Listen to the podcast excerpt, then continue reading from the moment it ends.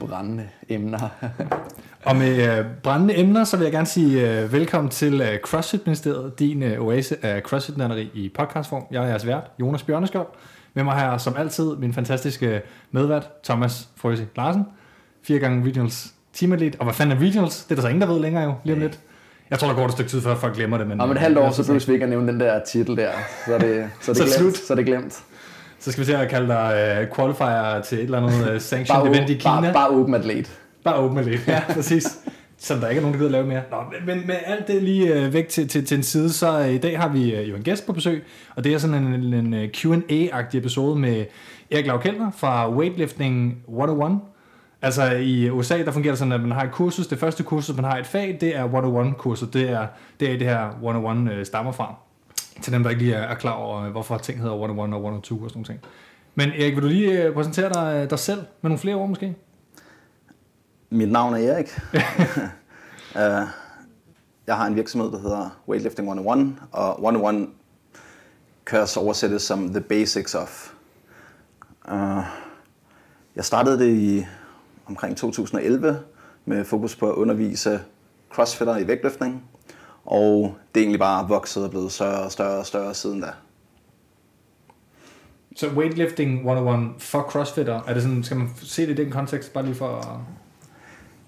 Altså min store interesse, det er vægtløftningsteknik.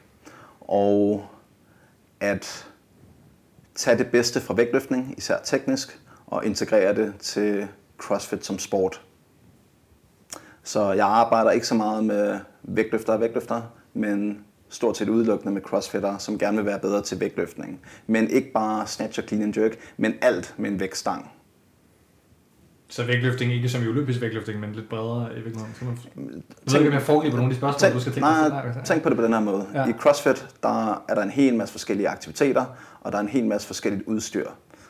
Vægtstangen, the barbell, det er et stykke udstyr, ligesom dumbbells er et andet stykke udstyr. Og alt med en barbell vil jeg kalde mig selv en specialist i. Især når det kommer til sådan at lære det teknisk og bevæge sig effektivt og efficient. Mm. Så glem vægtløftning. Altså det der er vigtigt, det er, at det er vægtstangen som udstyr, men alle øvelser i alle forskellige kontekst i CrossFit med en vægtstang, det er det, jeg gør mig i.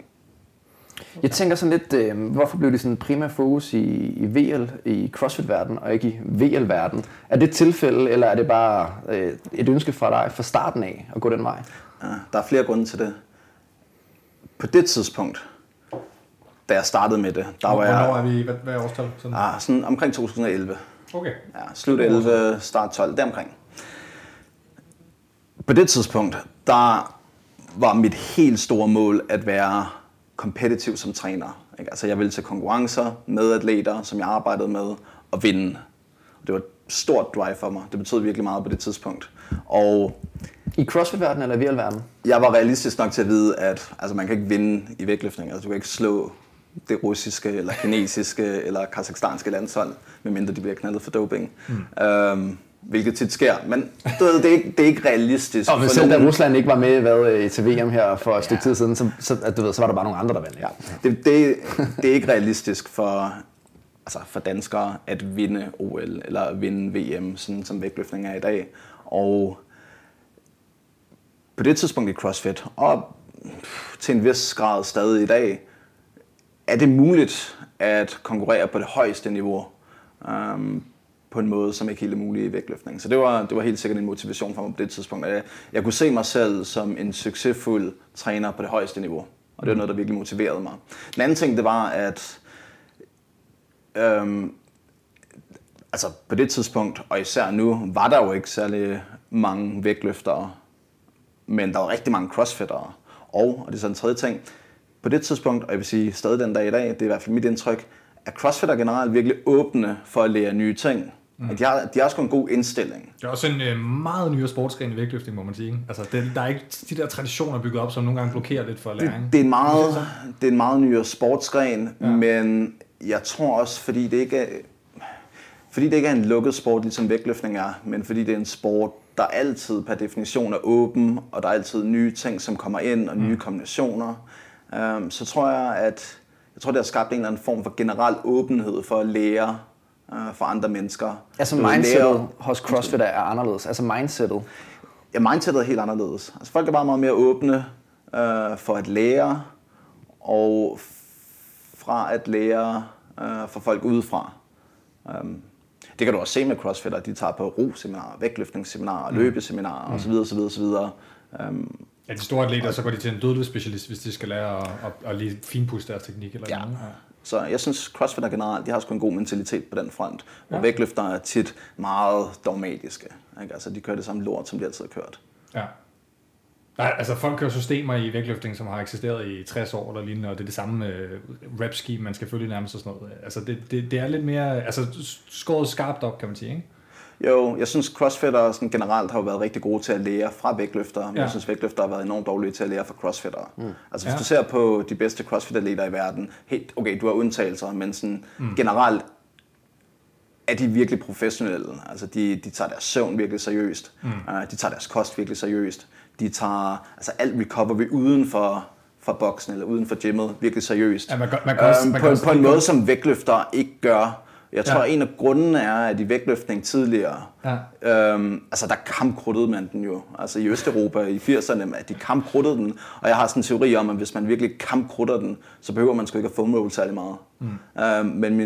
Men hvis man ikke kampkrutter den, altså, så tror jeg, man bliver nødt til at steppe sit game op på alle de andre fronter. Man kan måske komme med den lille sidekommentar, at crossfitters til gengæld også har en tendens til at samle virkelig mange recovery modalities op, som er dybt uvidenskabelige, og nogle af dem i hvert fald... Man har ikke noget mod at give mange penge for en elektrostimuli-apparat eller en eller anden, der skal en foam roller med elektroder i, eller et eller andet den stil. Altså, jeg beskytter... Jeg havde den her diskussion med Anders Nedergaard på Facebook på et tidspunkt, ikke en lang diskussion, men netop om, at der måske er en idé af crossfitter, der skal man sige, tør tage chancen for den halve procent ekstra performance i deres recovery, ved at købe et eller andet underligt apparat, fordi der sker noget nyt i sporten og sådan ting. Måske er det lidt dumt, men omvendt er det måske lige præcis det, der virker, som vi ikke ved virker endnu. Så jeg synes, det går lidt begge veje, men det var bare lige en lille sidekommentar. Der er mange fjollede apparater, folk køber hele tiden, ikke? Altså, altså folk bruger generelt penge på et muligt lort. Ja, det er jo ikke kun crossfittere. Det er selvfølgelig rigtigt, at altså mange af de her andre sportsgrene, som vægtløftning, det er ved at ændre sig en lille smule nu, men men da vægtløftning var sådan en rigtig niche-sport i Danmark, sådan vægtløftning og styrkeløft og så videre, altså det har jo altid været sådan rigtig raw, ikke? Altså hvor man var gamle tights eller gamle slidte joggingbukser, som havde altså kørt på 8. år. Ja. Hvor CrossFit, altså det er lidt mere en modedille. Det kan jeg også huske, da jeg var teenager, da jeg gik i folkeskolen, og jeg begyndte til vægtløftning. Mine venner, der spillede fodbold, at de skulle have et par nye fodboldsko hver sæson, hvor jeg tror, jeg har haft 3 eller 4 forskellige par vægtløftningssko på 15 år. Så vægtløftning er en anden sport på den front. Fodbold er sådan meget mere en modedel, det er i hvert fald mit indtryk. Og CrossFit er lidt mere i fodboldretningen. Men man ser jo også, altså vægtløftning, altså det der er sket, at det er sådan allerstørste markante ændringer i løbet af de her mange år, den sportsgren har eksisteret. Det er jo, at vi har gået fra at have 3 løft, hvor vi tidligere også havde stemming, hvor vi nu kun har clean and jerk og snatch. Ja. Og det var jo, jeg forestiller mig, jeg ved ikke, hvor meget du ved om det, men jeg kan godt forestille mig, at det har været et stort ramaskrig allerede dengang, at man måske fjernede det her, ikke? Og så at de ændringer, der er sket som det nyeste, det er jo, at der er kommet nye vægtklasser, som vi også har fortalt om på selve Instagram og Facebook. Men det er vitterligt de ændringer, man ser i vægtløftningsverdenen, ikke? Altså det er det. Mens at CrossFit, der har vi jo de her dealer her, hvor vi udvikler os fra at lave rigtig meget vægtløftning, synes jeg i hvert fald for 3-4-5 år siden, da jeg startede til CrossFit, til nu, at vi laver rigtig meget gymnastik i løbet af de sidste år, til det allersidste nye, hvor vi løber på løbebånd hele tiden og bruger rigtig meget assaultbiker, ikke? Og ski-ergometer og sådan nogle ting, ikke? Så der er de her dealer her, og de her konstante forandringer i CrossFit-verdenen, mens at det er en meget mere statisk sport, vægtløftning. Ja. Jeg synes, at CrossFit på alle mulige måder er fantastisk, og det har været fantastisk for mig, fordi det har hjulpet mig til at tænke helt anderledes på træning, og hvad jeg kan bruge af udstyr, og hvordan jeg kan bruge det. Så hvis jeg tænker tilbage, sådan for 10 år siden, der ville jeg også træne med dumbbells. Det var efter jeg var stoppet med vægtløftning. Fordi altså andet end biceps curls? Ja, altså jeg blev skadet, da jeg stadig lavede vægtløftning. Da jeg var omkring 20 år, der blev jeg skadet, og så havde jeg en periode, hvor jeg bare lavede, du ved, dumbbell curls, dumbbell press, bænk pres, lat pull downs, chin ups, alt det der. Altså sådan god, hård, old school bodybuilding. Ja. Men du ved, det slog mig slet ikke, at okay, man kan også lave du ved, dumbbell front squats, eller dumbbell deadlift, eller dumbbell power snatches, eller dumbbell squat snatches, og dumbbell lunges med... Altså, nu når jeg ser et par håndvægte, så ser jeg 50 forskellige øvelser, som jeg kan lave på altså 50 forskellige måder. Ja, både for time, eller bare for bodybuilding, eller altså sådan... Ja, og for 10 år siden, der var jeg bare så restriktiv i den måde, jeg tænkte over, hvordan jeg kunne træne. Så CrossFit har for mig sprunget alle de der grænser på en, på en virkelig, virkelig god måde. Ja. Det lyder lidt som en kaduce. Altså, jeg bliver nødt til lige at... Nu er det ikke, fordi vi skal tale vildt meget den nye CrossFit Games-sæson og sådan ting, men altså, der er en... Castro har jo... Dave Castro... Jeg tænker, jeg lytter nærmere på, men jeg mener, nu siger det lige. Han har jo lige pludselig mistet taget i virkelig meget programmering i CrossFit-sporten i sit hele, kan man sige. Han er jo den, som mange mennesker... Og det er også lidt spørgsmål til dig, om du vil sige, at det er ham, der har hjulpet til, og så få det her ud til masserne igennem Open, hvor der jo... altså 400, næsten 500.000, der har deltaget, og blev tvunget til at se dumbbellen på en helt ny måde i løbet af et par år. Var det cadeau til Castro, eller sådan var det... Jeg kan rigtig godt lide Castro. Ja. Jeg synes, han har gjort et virkelig godt stykke arbejde. Jeg synes, at den måde konkurrencesæsonen var opbygget med Open Regional Games, var perfekt. Og det eneste, der kunne gøres bedre, det var... Sådan til selve konkurrencen. Ikke? Der kunne være bedre dommere, for eksempel. Mm-hmm. Men selve formatet, synes jeg, var helt fantastisk. Og jeg synes, det er forfærdeligt, at de har ændret det. Selvfølgelig, jeg har taget en beslutning om, at jeg ikke skal hate alt for meget, før vi ligesom har set, hvordan det kommer til at gå i 2019. Men for mig var det bare guldstandarden Open Regional Games, og jeg har meget, meget svært ved at se, hvordan at det nye format på... skulle kunne være bedre, end det var.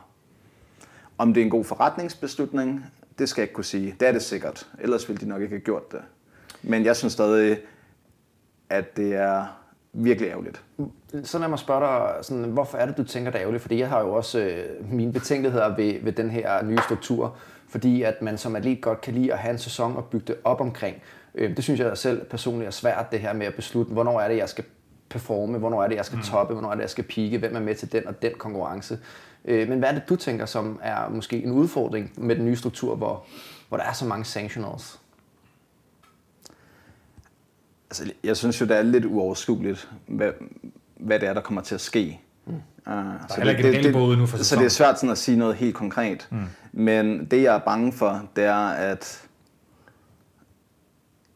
før betød det virkelig noget at være gamesatlet. Altså, hvis man kom til games som individuel. Ja, og regionals atlet personligt. Altså sådan, det også regionals atlet, men altså. Også regionals atlet, helt sikkert. Men især hvis man kom til games, det er jo fandme badass. Hvor jeg er bange for, at de kommer til at udvande selve games-konceptet. Plus, sådan som jeg forstår det, og det kan godt være, at jeg tager fejl, men sådan som jeg forstår det, kommer der til at være et cut til games. Det ender kun med at være de 10 bedste tilbage. Det er det, som er meldt ud nu, ja. Ja, og... altså nu vil jeg ikke være sådan fortaler for middelmådighed, men der er sgu en masse gode atleter. Altså mellem, man er kraftigt ikke middelmådig, hvis man er blandt de 20 bedste til games. Der er en masse gode atleter, altså mellem 10 og 20 til games.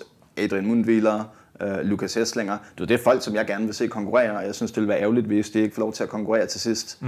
Så fra hvad jeg kan se lige nu, er jeg bare bange for, at games-konceptet bliver udvandet, og at der er rigtig mange gode atleter, som ikke får lov til at konkurrere hele vejen igennem konkurrencen.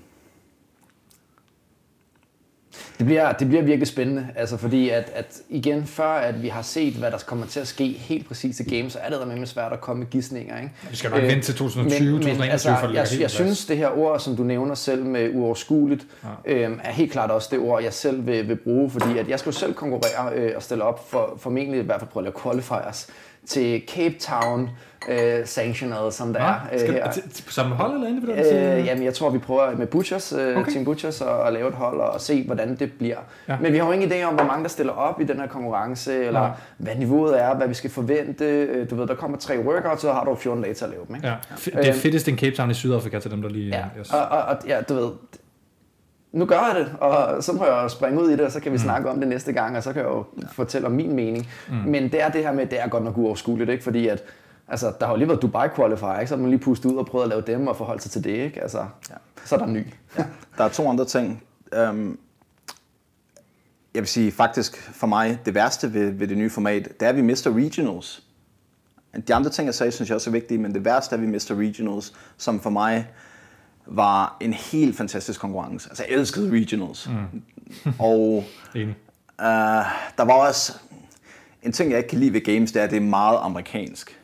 Hvor Regionals, altså vores Regionals, er jo meget europæisk, og det kan jeg bare godt lide.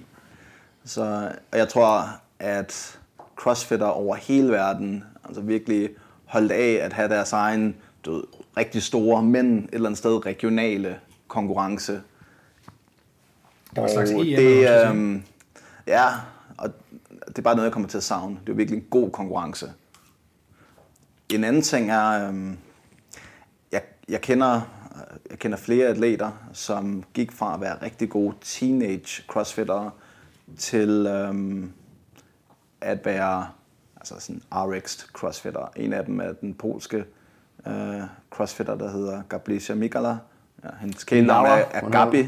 Hun hedder Mięgała. Det er fordi, det er et L med sådan en streg igennem. Ja, okay. Det kan godt være, jeg udtaler det forkert. Ja, men under alle omstændigheder er hendes kælenavn Gabi, og det udtaler jeg korrekt. Hvad blev hun til Europe Regional? Hun blev nummer 6. Ja. Hun blev nummer 3. Det var hende i det røde tights, kan jeg huske, ikke? Hun blev nummer 3 til Games i teenage-divisionen i, var det, jeg tror, 2016. 16-17 teenage-divisionen. Ja. Og bare 16. Men det var meget interessant at, sådan, at følge hende, fordi som sagt blev hun nummer 3 der til Games som teenager, og efterfølgende er der jo det her sådan en kæmpe fald, ikke? Hvor man går fra, altså hun gik fra at være den 3. bedste i verden, til lige pludselig at skulle konkurrere med Sara Sigmundsdottir, Julie Appelgaard, Annie, Katrin, Briggs. Ikke? Altså hun går fra at være the shit til at være altså ingenting, og det kan bare være så overvældende at skulle begynde at kravle op derfra. Forklar lige hurtigt, hvorfor det hænger sådan sammen. Bare til den helt gemene lytter, der måske ikke lige...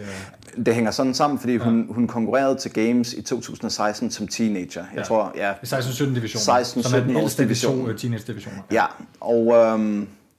og det vil sige, at hendes ældste konkurrent var altså, 17 år, i den retning.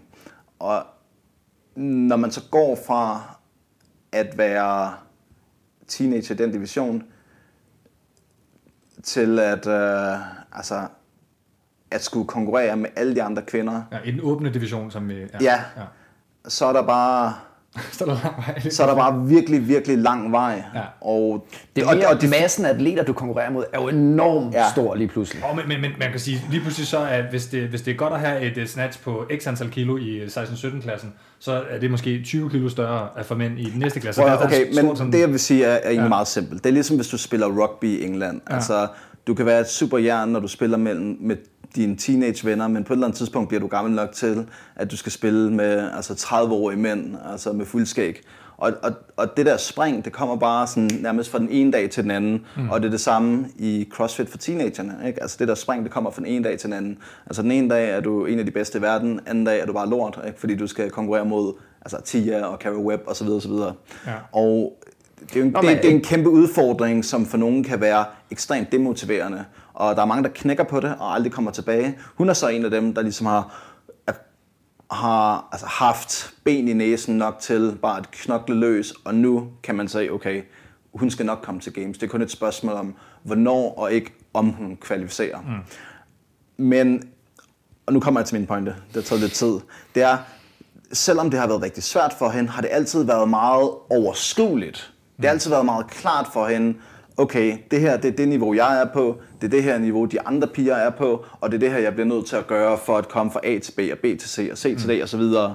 Hvor nu du har din med det nye format, er det bare sådan lidt uoverskueligt, synes jeg. Og fordi før der havde du regionals, du kendte workoutsen, ligesom Thomas siger. Åben, hvor du kan sammenligne dig en til en med dine modstandere. Og det vil sige, sekundet, at du går fra at være åben atlet, så det næste, du gør, det er, at jeg vil gerne til regionals. Og når du bliver god til regionals, så er målet at kvalificere sig som en af de 5 bedste til regionals, for at komme til games. Så du har sådan en naturlig progression som atlet. Ja.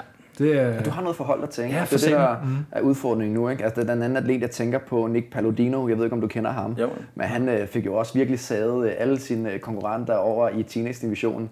Og så skulle han så konkurrere, jeg tror det var i California-rækken, med alle de andre virkelig badass atleter. Ikke? Jeg er ikke sikker på, det var California. Jeg tror, men hans nye åben region. Ja, hans nye region i seniordivisionen, ikke? Ja. Hvor han klarede udmærket, men du ved, var langt fra at kunne slå de allerbedste. Ikke?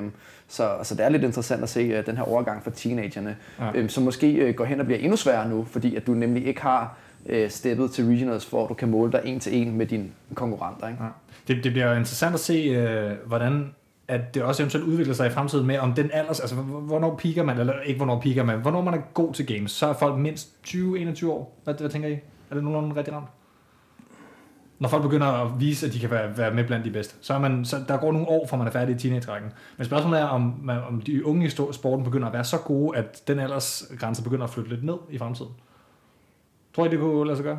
Jeg tror, du kommer til at have supertalenter, som Jonne Koski og Laura Horvath, og jeg vil også smide Gabi i den kategori, altså supertalent, som kommer på banen tidligt. Og hvornår var Jonne Koski god første gang til Games? Hvor gammel var han der? Han var rigtig god til CrossFit som 18-årig. Ja. Han var allerede til Games som 19-årig, hvor han tog en eventsejr selvfølgelig i sin svømning. Ja, præcis. Han var allerede, men det var alligevel, han var under top 10 på det tidspunkt stadig, var han ikke det? Altså, jeg tænker sådan... Han blev nummer... Jeg tror, han blev nummer 9 i 2015. Okay, så han er eksemplet på sådan en, der virkelig er okay. Og på det tidspunkt tror jeg, han var 20, maks 21 år. Så. Men det mener du går ikke fra teenage-divisionen, og så er du 18, og så kommer du og bliver på podiet. Altså, der er nogle gange, der kommer ud fra højre, Patrick Vellner kom lige pludselig ud fra det blå, og så var han lige pludselig... Ja, han har været på hold i mange år. Det er rigtigt nok, men det er der mange, der ikke... Du ved, folk kendte ham ikke. Jeg var godt... Altså, dem, der kender det, ved, han var på hold, men... Jeg ved det godt. Det er bare sådan, så folk ikke tror, han startede til CrossFit uden inden, og så... Der er mange, der tror, han startede til CrossFit for et år siden, nu er han på podiet. Der var lige... Men det er jo også en anden ting, der så er mistet. Det er lige pludselig, at holdkonkurrencen bliver meget mindre, og man kan sige, hvor regionals for individuelt var et mål at have, så er der rigtig mange, der til Games tog et år til Games på et hold, inden at de selv prøvede individuelt til Games. Det kan godt være, at de havde mulighed for at kvalde, men de turde måske ikke endnu prøve kræfter med det, eller lignende. Så den der holdting, både på regionalsniveau og gamesniveau, er jo også til en vis grad væk. Altså fordi de der sanctionals på hold, det er også relativt få hold nu, hvor man skal lege med. Jeg tror, det er en dårlig idé at spekulere alt for meget over, hvad der kommer til at ske. Ja. Altså, jeg kan sige, at jeg kommer til at savne regional, så jeg er bange for, at games-konceptet bliver udvandet, men vi bliver sgu bare nødt til at vente og se, altså, hvordan det går, og hvad der kommer til at ske. Jeg tænker, at... Vi skal også nogle lyderspørgsmål. Ja, jeg tænker, hvis vi går lidt videre, så har vi et fra Henrik Markusen, hvor han spørger sådan, hvad har Erik gang i nu, og hvilke store atleter arbejder Erik med nu? Og i forhold til det, det er jo mere, at... Du nævner Gabi Mięgała. Det lyder som om, måske du har trænet med hende, eller undervist hende, eller altså, har du det? Nu, jeg er lige kommet tilbage til Danmark for et par dage siden, efter at have rejst lidt rundt i 2 måneder, hvor jeg var i Beirut i Libanon, og så en tur til Krakow i Polen, og så var jeg i Sydfrankrig. Og i Frankrig, der havde jeg 2 træningslejre. De andre steder, der var det sådan lidt mere afslappet på arbejdsfronten, men det er fordi nu til dags er rigtig meget af mit arbejde fra computeren, så jeg kan arbejde hvor som helst, hvis jeg har en internetforbindelse. Altså online programmering? Ja, den slags. Ja. Ikke udelukkende online programmering, men det er en stor del af det. Men jeg har været i Krakow før, og jeg kender Gabi og hendes træner og hendes familie rigtig godt. Er hun fra Krakow? Ja, okay. Og hun bor i Krakow. Okay. Og da jeg var der i næsten 3 uger, vi trænede sammen, og jeg underviste hende også et par gange, fordi hun havde udviklet en rigtig dårlig vane med sådan early armbend, hvor man hiver for tidligt med armene i snatch. Så hendes træner havde bare bedt mig om at køre hende igennem en træning og se, om jeg kunne få det ud af systemet på hende, hvilket jeg godt kunne. Men altså, det er ikke sådan, at jeg arbejder super tæt med hende eller noget. Jeg var i Krakow, jeg trænede hver dag i det gym, hvor hun træner, og vi er venner. Og hvis hun har brug for hjælp med sin vægtløftning, hvilket hun så havde, så er jeg glad for at hjælpe, men det er heller ikke mere end det. Og for at vende tilbage til spørgsmålet, så er jeg slet ikke så fokuseret på elite coaching, som jeg var tidligere. Jeg har virkelig ikke noget behov længere for at komme til konkurrence som træner og stå og arbejde med rigtig gode atleter. Altså det var en kæmpe stor del af mit liv tidligere. Det var noget, jeg virkelig arbejdede for, Og det er noget, jeg har prøvet, men som jeg ikke er særlig interesseret i længere. Nu, jeg arbejder stadig med gode atleter fra tid til anden, og der er tit, hvor jeg laver noget programmering for dem, eller hvor jeg hjælper med videoanalyse og den slags. Men det er hverken højt prioriteret for mig, eller noget, som jeg føler, at jeg sådan behøver at reklamere for til resten af verden. Var det et mål for dig til at starte? Du sagde, vi har snakket også lidt i pre-talken, og der er også et rigtig fint podcast med dig med Jacob Bermann, hvor du også snakker lidt om sådan hele din historie omkring, hvordan du er blevet den, du er som coach nu. Det kan man lytte til. Det, jeg tror, det hedder Stærk, selve podcastet. Så. Ja. Jacob er jo vores næste gæst. Lige præcis. Du startede med lidt den her tanke omkring, at du gerne ville være verdens bedste coach, eller sådan, altså du vil gerne være elite coach. Er det rigtigt forstået? Og så har det ændret sig løbende. Det jeg gerne ville dengang, det var, jeg ville gerne være en rigtig dygtig vægtløftningstræner, men specifikt for crossfittere. Det vil sige, være sådan en ledende ekspert i, hvordan man integrerede det bedste for vægtløftning til crossfit. Og jeg ville dengang rigtig gerne være til de store konkurrencer med de bedste atleter og konkurrere og vinde. Mm. Og det er jo det, de fleste kender dig fra. Ja. Altså hvis den almindelige lytter sidder derude, så tænker jeg, så har de set dig måske en dokumentar med Sara Sigmundsdottir. Det er det, men jeg ved ikke om folk kender Weightlifting 101 lige så godt, men det gør de måske efterhånden i Danmark, det ved jeg ikke. Men det er i Danmark gør de. Det er okay. Jeg overbevist om. Ja, måske. Men der er andre ting, jeg er mere interesseret i nu. Mm. Så det, der betyder mest for mig lige nu, det er at opbygge min virksomhed. Og der har jeg stor fokus på at afholde træningslejre. Og som sagt har jeg netop afsluttet 2 rigtig succesfulde træningslejre i Frankrig, og jeg skal tilbage til Frankrig igen i april. Og den anden store ting, jeg arbejder på, det er online-programmering, som jeg laver sammen med Mike Bjergaard, som nogen måske kender. Han har også været til Regionals 2 gange som individuel atlet. Mm. Men han er gået på pension. Ja. Ja. Han er gået på pension nu og laver kun vægtløftning. Mm. Så han er færdig med CrossFit. Men godt, sådan, hvordan er du kommet til den? Sådan, er der nogle steder, hvor du kan sige, eller episoder, eller der har gjort, at du er gået fra at tænke mere elite, eller gået fra at være elite CrossFit coach til at være mere fokuseret på den almene crossfitter? Der er mange ting, der spiller ind. Den første ting, der er, nu vil jeg ikke skuffe nogle af lytterne derude, men det er virkelig svært at vinde games. Det er virkelig svært. Især når Matt Fraser findes, kan man så sige. Det er virkelig svært at vinde games, og det er virkelig svært at komme på podiet til games, eller bare komme i top 10 i games. Så selv hvis jeg mødte en ung atlet, som var totalt dedikeret og havde enormt fysisk talent, og virkelig var villig til at gøre, hvad der skal til, og rigtig gerne ville have min hjælp, selv hvis stjernerne stod lige på himlen, og alle de ting skete, så ville det stadig kræve en enorm indsats fra min side. Et enormt stykke arbejde over lang tid, og det er jeg sgu ikke helt villig til at gøre, medmindre jeg har en rigtig god grund. Og tidligere, fordi jeg havde den her motivation, det her behov for, at... Ja, det er en form for drivkraft, ikke? Ja, tidligere der havde jeg sådan et kæmpe behov for at sådan have competitive succes, ligesom du har mange atleter, som er drevet af at være den bedste. Det er egentlig, det er det, de arbejder for. De vil bare gerne stå øverst på podiet. På samme måde havde jeg samme drivkraft som træner, og var derfor villig til at bruge enormt meget tid på at arbejde med atleter, ofte kvitt og frit, for at få dem op på et højere niveau.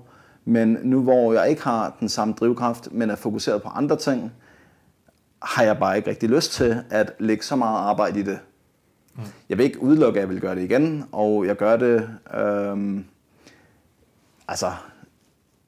i varierende grad med nogle atleter, men det her med at gå all in, ikke? Med at gå all in og fucking bruge et halvt år på Island, ikke? Det gider jeg bare ikke. Mm. Altså vi har et spørgsmål også, hvor vi bliver spurgt ind til, at du har arbejdet med for eksempel Sara og med Björkvinur og sådan ting, og mener også stadigvæk, at du nævner også selv, at du er gode venner med Björkvinur og sådan ting. Arbejder du stadig sammen med Björkvinur i ny og næ også, ja, eller Sara? Eller? Okay, så Björkvinur og jeg er gode venner, men altså, folk skal tænke på Björkvinur lidt, eller sådan med Mike Bjergaard, som jeg også har arbejdet rigtig meget med, eller med Philip Thun Bisgaard, som jeg også har arbejdet rigtig meget med tidligere. The Gift. Og det er, at det her er jo ikke bare, de her tre gutter er ikke bare talentfulde atleter. Det er også, det er tre mænd, som har noget mellem ørerne. Og til at starte med, var jeg deres vægtløftningstræner, og gjorde mit bedste for at lære dem alt, hvad jeg ved. Og du sådan udvikle dem, transformere dem fra at være, hvad de var, til at være rigtige hardcore vægtløftere. Inden de andre kendte til dem, eller hvordan? Er det nej. Okay. Du får den igen. Ja. Mit mål med de tre gutter, Mike, Philip og Björkvinur, det var at transformere dem fra, hvad de var, da jeg mødte dem, til at være superdygtige, hårdføre vægtløftere, men som også forstod, hvad det var, de skulle gøre, og hvorfor de skulle gøre det. Fordi det er ikke bare, de tre gutter var ikke bare fysisk talentfulde atleter. Det er tre mænd med altså en god hjerne mellem ørerne, som havde, hvad der skulle til også at blive uafhængige. Og du kan se Mike nu, han er en dygtig vægtløftningstræner selv, og han træner sin egen kæreste Christel, han træner sin egen bror Oliver, så han er min kammerat nu, og vi snakker rigtig meget vægtløftning sammen, men vi snakker ikke vægtløftning, fordi jeg er hans vægtløftningstræner, det er mig, der har lært om vægtløftning, og det er mig, der ved, hvad der er rigtigt. Det er virkelig det her med, at folk skal blive deres egen træner, kan man sige, det er den største gave, man kan give. Vi snakker vægtløftning som ligemænd, ja, og det er det samme med Björkvinur. Du ved, arbejder med Björkvinur, det kommer an på, hvordan man definerer arbejde. Altså nogle gange sender han mig videoer og spørger, hvad jeg synes, og så fortæller han, hvad jeg synes. Andre gange, så ser jeg hans stories på Instagram, og hvis jeg ser ham lave fejl, så kommenterer jeg på det. Men jeg vil ikke kalde det at arbejde sammen med ham, fordi han er nået så højt et niveau nu, at han ikke har brug for, at jeg altså sidder på en stol i et hjørne og ser alt, hvad han laver. Mm. Og det er jeg stolt af. Altså, du ved, jeg er stolt af, at han ikke bare er en cirkusabe, men at han er så dygtig og så skarp, at han ved, hvordan han skal træne, og han kun har brug for måske lidt input på detaljerne, eller måske egentlig bare brug for at snakke om vægtløftning, fordi han synes, det er spændende, ligesom jeg synes, det er spændende, ligesom Mike og Philip synes, det er spændende. Mm. Og det er det samme med Philip, som altså er en formidabel atlet og han altså en glimrende elev, og han bevæger sig ikke bare flot, fordi han er fysisk talentfuld, men fordi han virkelig forstår, hvad det er, han skal gøre, og hvorfor han skal gøre det. Mm. Og når man har den her forståelse, er det lettere hele tiden at give sig selv ind på det rigtige spor, og altså blive rigtig, rigtig skarp, i stedet for bare at prøve at afhænge af talent. Mm. Må jeg lige indskyde lidt frækt spørgsmål, fordi Philip Thun Bisgaard er måske sådan det største nye talent, der er i Danmark. Vi har, altså, hvis vi tager danske atleter med dansk pas i hvert fald i forhold til nye struktur, så har vi Rasmus Andersen, som havde en rigtig god sæson sidste år, og så har vi Frederik Gidius, som også er store navne, som stadigvæk er i sporten. Ja. Men Philip er jo helt ny, kan man sige, og virker som om, at der sker virkelig noget. Er til Regionals første gang sidste år, sådan ting. Mm-hmm. Vil du sige en lille smule om, hvad du tror, det kan blive til? Altså, jeg er altid... Nu må vi se, hvordan det udvikler sig med det nye format. Men jeg har jo altid virkelig troet på Philip. Og altid tænkt, at han havde talent til ikke bare at komme til Games, men til at gøre det rigtig godt til Games. Mm. Og jeg har altid troet på, at hans talent ikke kun var i vægtløftning, hvor det er sådan helt åbenlyst. Men at han også altså, havde, hvad der skulle til for at komme rigtig langt i CrossFit. Det har bare taget måske lidt længere tid for ham sådan virkelig at blomstre. End han havde håbet på, og andre folk havde troet. Men han er også bare en virkelig unik type, sådan rent fysiologisk. Altså det tog simpelthen bare noget tid for ham og hans træner, Steven Forsett, at finde ud af præcis, hvordan det var, han skulle gribe sin træning an for at få mest muligt ud af det. Altså Philip er ikke typen, som bare kan følge et godt generisk program og nå sit genetiske potentiale. Altså han er typen, som bliver nødt til at træne på en meget individualiseret måde, som de fleste andre overhovedet ikke ville kunne gøre på samme måde. Og det virker for ham. Det har bare taget noget tid for dem at finde ud af præcis, hvordan det skulle gøres. Altså så for at udpensle det fuldstændig, så er det sådan noget med, at han er nødt til at fokusere meget mere på cardio, den aerobe kapacitet, fordi at styrken kommer så nemt til ham. Du ved, er det sådan ting? Ja, ja, altså så sådan meget kort fortalt, så er han bare enormt naturligt stærk, har enormt naturligt anlæg for vægtløftning, og vi snakker ikke bare om at være smidig eller løfte godt teknisk, men også bare stærk. Mm. Altså han kan bare... Han får til hans størrelse, han fandme stærk. Han kan lave altså cardio året rundt, og sådan, på en god dag snatch 130 og clean and jerk 160. De fleste bliver sgu nødt til at træne lidt vægtløftning og lidt styrke, altså for at vedligeholde de tal. Det sjove er jo, at jeg tænker om mig selv lidt som den samme type atlet, bare lige de der 25% dårligere. Ikke? Ja. Altså, sådan, du ved, han, altså, jeg skal træne på samme måde som Philip, du ved, men han har bare det der naturlige styrke, som er så meget højere, som lige præcis er faktisk noget af det bedste, man vil kunne se til Games-niveau med de tal alligevel, så at han virkelig kan gå all in med at fokusere så endimensionelt på sin træning. Ikke? Ja. Og det er jo netop det, der er en, og det er kæmpe... Det er gaven, ja, ikke? Altså. Det er gaven. En anden ting, som jeg tror, folk tit glemmer, det er, at han er virkelig motorisk dygtig. Og det er ret usædvanligt for store atleter. Som sådan en tommelfingerregel. Den er lidt grov, men jeg synes, det er en fair tommelfingerregel. Så er store atleter sjældent rigtig gode motorisk.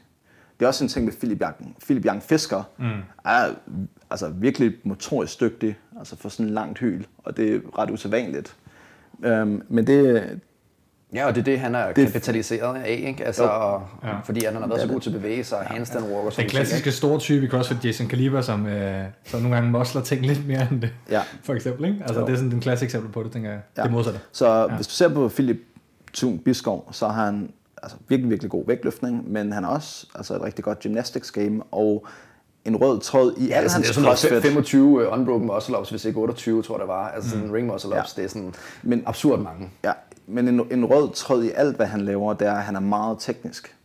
Og det er en ting, som jeg sætter pris på, og som jeg ved ikke er let, og det er slet ikke let, når man er en stor gut. Mm.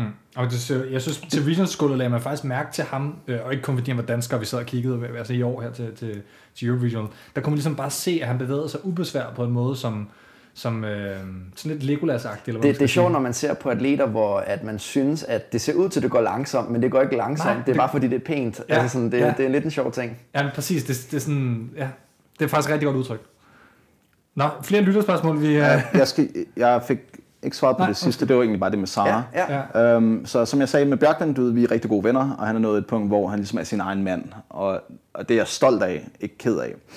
Med Sara, der er det en lidt anden historie. Jeg tror, den korte version, det er egentlig bare, at jeg blev lidt træt af hende, og hun blev lidt træt af mig, og så gik det lidt fra hinanden på grund af det. Men... Hun træner shopper, altså. Undskyld, nu, det bliver faktisk nødt til lige, og jeg ved ikke, om du overhovedet har en holdning til det, men hun træner shopper også lidt. Jeg har faktisk undret mig lidt over hendes lidt ustrukturerede sådan, til den ene træner til den anden træner de sidste 3-4 år. Ja. Ikke fordi du skal sige noget dårligt om eller noget, men det er jo en betragtning, vi kan gøre os uden nødvendigvis at dykke ned i noget. Ikke? Altså. Nej, men det bliver som helt ærligt for min udenbare indtryk, så har jeg undret mig over, hvad fanden der sker ved hende i sidste år. Ja, det er svært at sige, fordi altså, da jeg mødte hende, der var jeg bare blown away. Hun var bare fucking vild. Altså, hun var bare så god til CrossFit, da jeg mødte hende. Ja. Hun var bare altså sådan en tank, ikke, der bare smadrede igennem alt og alle. Jamen, jeg har også selv været til Annie's Games med hende, ikke, hvor jeg nemlig selv oplevede det der, hvor hun vandt. Ikke? Så da jeg mødte hende, der var hun en tank. Hun smadrede alt og alle, der stod foran hende. Det var også dengang, hun var nummer 2.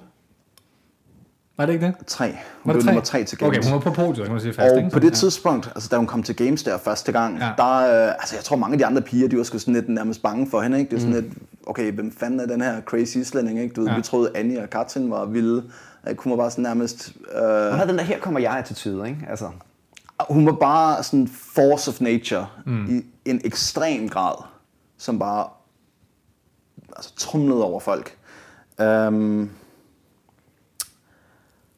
Men det var så fæset lidt ud siden, desværre, af alle mulige grunde. Og som du siger, så har hun trænershoppet en del. Jeg synes jo, det var en mega fed idé, da hun tog til Mayhem for at træne med Rich Froning. Altså, det virkede som om, det var dejligt for hende. Altså, det virkede som om, det var personligt glad ved siden af træning også, kan man sige. Det skal jeg ikke kunne sige, fordi jeg har slet ikke snakket med hende på det tidspunkt. Men Men altså, hvem vil ikke tage til Mayhem i en sæson? Altså, og det gør Tia, og træne, det gør, og skyde Fraser, med pistoler. Ja. Men jeg tænker også, altså, hvis vi mere prøver at betragte udefra, ja. så sådan en type som hende, der sådan, ja, du ved, blower away, det kunne blive meget forkert, som virkelig kommer her ind i bygningen og ja, træder ind med storm, og du ved, smadrer en masse workout, som man bare tænker, det er vildt det her, man kan godt se, hun mangler noget på vægtløftning. Hun var også mere sådan en type, der bare flod i stangen, kan jeg huske. Og du ved, fik tingene op ved sådan rund ryg og det hele. Knæene indad især, det her indadroterende knæ, kan jeg huske. Så tænker jeg bare, når hun så skal begynde at arbejde med noget teknisk for at tage det næste skridt. Hun kan simpelthen ikke komme længere med den her, lad os sige, råstyrke, det her det rå, naturlige talent.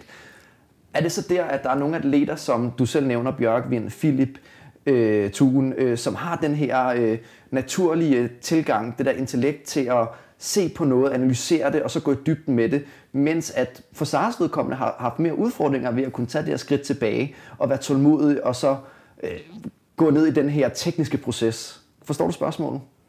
Ja, jeg forstår det godt. Det kan være, at det der, når det bliver så specifikt lige pludselig, at det bliver en udfordring, ikke? Altså, de fleste kvinder er jo generelt ikke særlig interesseret i vægtløftningsteknik. De er slet ikke lige så sådan analytisk interesseret, som mænd er. Altså, jeg arbejder med masser af kvinder, og har haft mange kvindelige atleter, som var rigtig dygtige, både som atleter og som elever.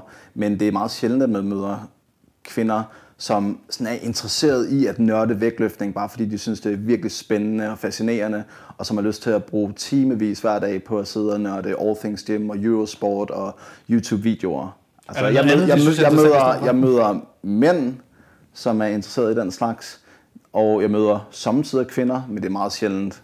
Men tror du, det er sådan noget, Sara har manglet den der med, altså indtil videre i hvert fald, hun er stadig relativt ung, i forhold til at kunne tage det sidste step til at vinde? Ja, der er mange ting, der spiller ind. Der er ikke kun én faktor, men i forhold til vægtløftning og det, som jeg gør mig i, altså så var hun aldrig ligesom Mike, eller Björkvinur, eller Philip, eller Julie Appelgaard for den sags skyld, som var sådan dybt interesseret i den tekniske proces. Ikke kun fordi de vidste, at det var nødvendigt for at gøre dem til bedre vægtløfter og crossfitter, men også fordi de bare syntes, det var spændende. Altså jeg tror en som Björkvinur, hvis han var involveret i et biluheld og skulle sidde i rullestol resten af sit liv, så tror jeg stadig, han ville til vægtløftning, fordi han synes, det er spændende. Mm. Ja, den der naturlige interesse, ikke? Det kan man kalde det, ikke? Hvor der er mange, som måske går op i vægtløftning, fordi det er en del af CrossFit, men lige så snart de er færdige med CrossFit, er de også færdige med vægtløftning. Bum. Og det, ja, du ved, det er, hvad det er. Altså, det, man kan ikke, vi er alle sammen forskellige, vi er alle sammen styrker og svagheder. Sara har en hel masse helt fantastiske styrker, men en af hendes svagheder, vil jeg sige, er, at hun ikke var lige så analytisk og lige så interesseret i at nørde alle de her tekniske og biomekaniske detaljer. Og det tror jeg er en ulempe, fordi hvis man prøver at gøre ting rigtigt, udelukkende ved at huske, hvad der er blevet fortalt en, i stedet for at man forstår, hvorfor det er, man skal gøre A i stedet for B. Hvis man bare prøver at huske ting udenad, i stedet for virkelig at forstå dem, så er det nu engang sværere at lære det, og sværere at huske det. Nu kommer jeg med en anden atlet, jeg ved ikke om du arbejder med, men det tror jeg måske meget lidt, men Annie Thorisdottir slår mig på en anden måde, omvendt Sara, hvis vi snakker lidt om de her store atleter, det tror jeg er ret spændende at høre om nemlig. Så det jeg har lagt mærke til, den måde hun har arbejdet med Gidius og Jamie, det er jo, at de virkelig har gået analytisk til det, altså det er sådan ikke bare med vægtløftning, men generelt ikke med CrossFit, og det er jo derfor jeg tror, at hun, og det er jo min personlige mening, er fortsat med at kunne udvikle sig, fortsat med at lige at kunne bygge det ekstra lag på, selvom hun har haft en skade, eller selvom hun lige tabte et enkelt år, så kommer hun sgu stadig tilbage på podiet, ikke? Og det tror jeg, det er, fordi hun er inderligt ind til benet crossfitter i alle, hvad det nu betyder, ikke? Eller alt, hvad det nu mener. Ikke? Ja. Altså, Annie har helt sikkert et virkelig godt team omkring sig. Altså, hun har en rigtig god familie, der virkelig støtter op om hende. Hun har en kæreste, Frederik Gidius, som altså, de er bare ligesom pot og panden, og jeg tror, det er klart for alle, der kender dem, at hun ville ikke være, hvor hun er nu, hvis det ikke var for ham. Hun har Jamie, som er en super dygtig træner, så hun har bare sådan en gruppe af mennesker, som altså, altid er der for hende. Og den her støtte, den her struktur, Den her klippe, som hun kan læne sig op af, det tror jeg bare er virkelig vigtigt. Hun er helt anderledes som person end Sara. Jeg kan rigtig godt lide at undervise Annie. Det har jeg gjort mange gange. Det er også det ikke for at lægge ord i munden på dig, men det er det, jeg oplever, at de to meget forskellige typer atleter, som jeg ser det udefra. Ikke? De er forskellige atleter, men de er også forskellige mennesker. Mm. Så. Jeg tror, vi tager en lille pause. Jeg sidder og hænger derovre. Nej, jeg sad lige og tænkte. Inden vi går til pause, så vil jeg så lige spørge dig, hvis man skulle kategorisere dem i forhold til hinanden, at det du så mener, når vi så snakker om forskellen på atleter, for det var lidt Thomas spurgte til, er Annie så en klogere atlet end Sara, hvis man må stille sådan op? Altså, Annie er jo bare et klogere menneske. Hun har en høj IQ. Og det, jeg mener, det altså... Alt andet lige, så er IQ en styrke næsten i alle henseender i forhold til, når man er atlet, så tager man den IQ med. Det er fordi den IQ forsvinder, når man bliver atlet, medmindre man er meget underlig, tænker jeg. Nej, altså, du ved, Annie har en højere IQ end Sara, og det tror jeg gør en forskel, og jeg tror ikke, det er uvigtigt. Nej. Jeg tror,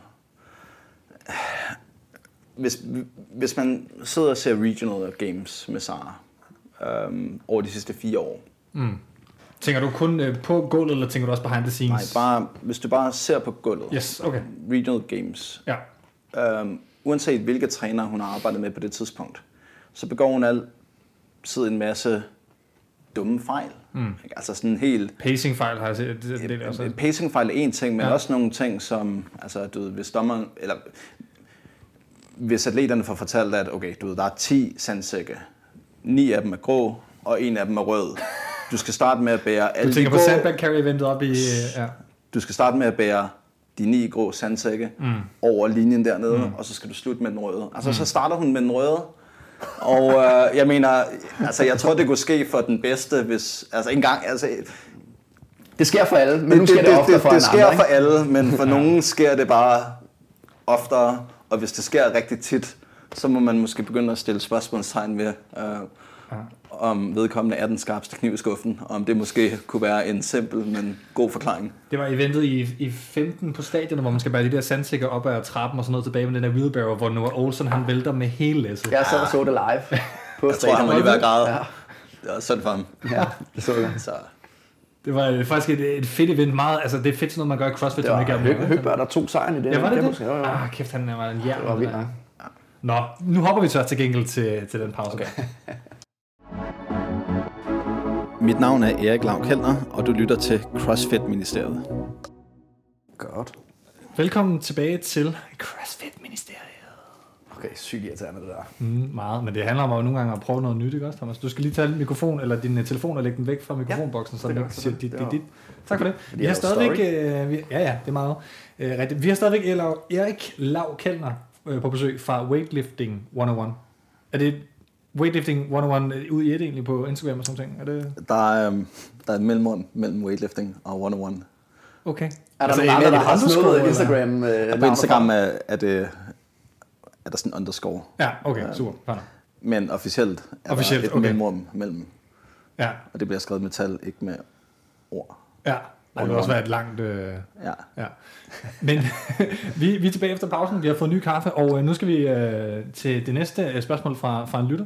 Ja, men altså, det er jo sådan, vi har jo, det er jo, når jeg sidder og laver en disposition, så bliver det jo ofte sådan, at så bliver det sådan meget staccato, og vi skal spørge om det spørgsmål, og vi har fået den lytter til at stille det spørgsmål, og når vi så går i gang, så ender det jo med, at vi går i øst og vest, men på en eller anden måde, så synes jeg, vi er kommet igennem mange af de her spørgsmål. Vi har snakket lidt om selvfølgelig Björkvinur og Sara, som vi har fået spørgsmål fra Morten Meisner om. Og vi har også snakket lidt om det her med atleter, hvem du træner, hvor du er nu i din karriere fra Henrik Markusen. Og så har jeg også fået et spørgsmål, hvor vi skal, hvis vi kan trække en lille rød tråd til, at vi har snakket om teenager og Gabriela Mięgała, som er rigtig, rigtig dygtig.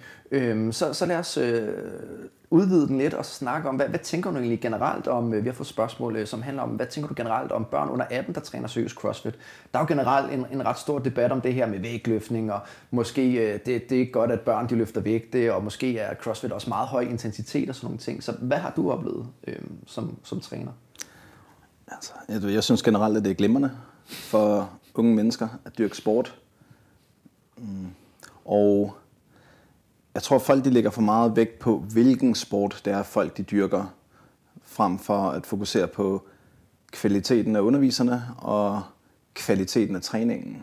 Så hvis jeg havde børn, hvilket jeg endnu ikke har, så er der helt sikkert nogle sportsgrene, som jeg ville prioritere. Så hvis jeg havde drenge, ville jeg fokusere på brydning, enten græsk, romersk eller freestyle, måske parkour, vægtløftning, gymnastik, den slags. Men hvis der var en sportsgren, som jeg virkelig ikke ville prioritere, som lad os sige badminton, og der var en virkelig god badmintontræner, som bare var så meget dygtigere end alle de andre trænere i alle de andre gode sportsgrene, så ville jeg sgu nok vælge badminton. Så jeg synes meget, at kritikken af CrossFit er malplaceret.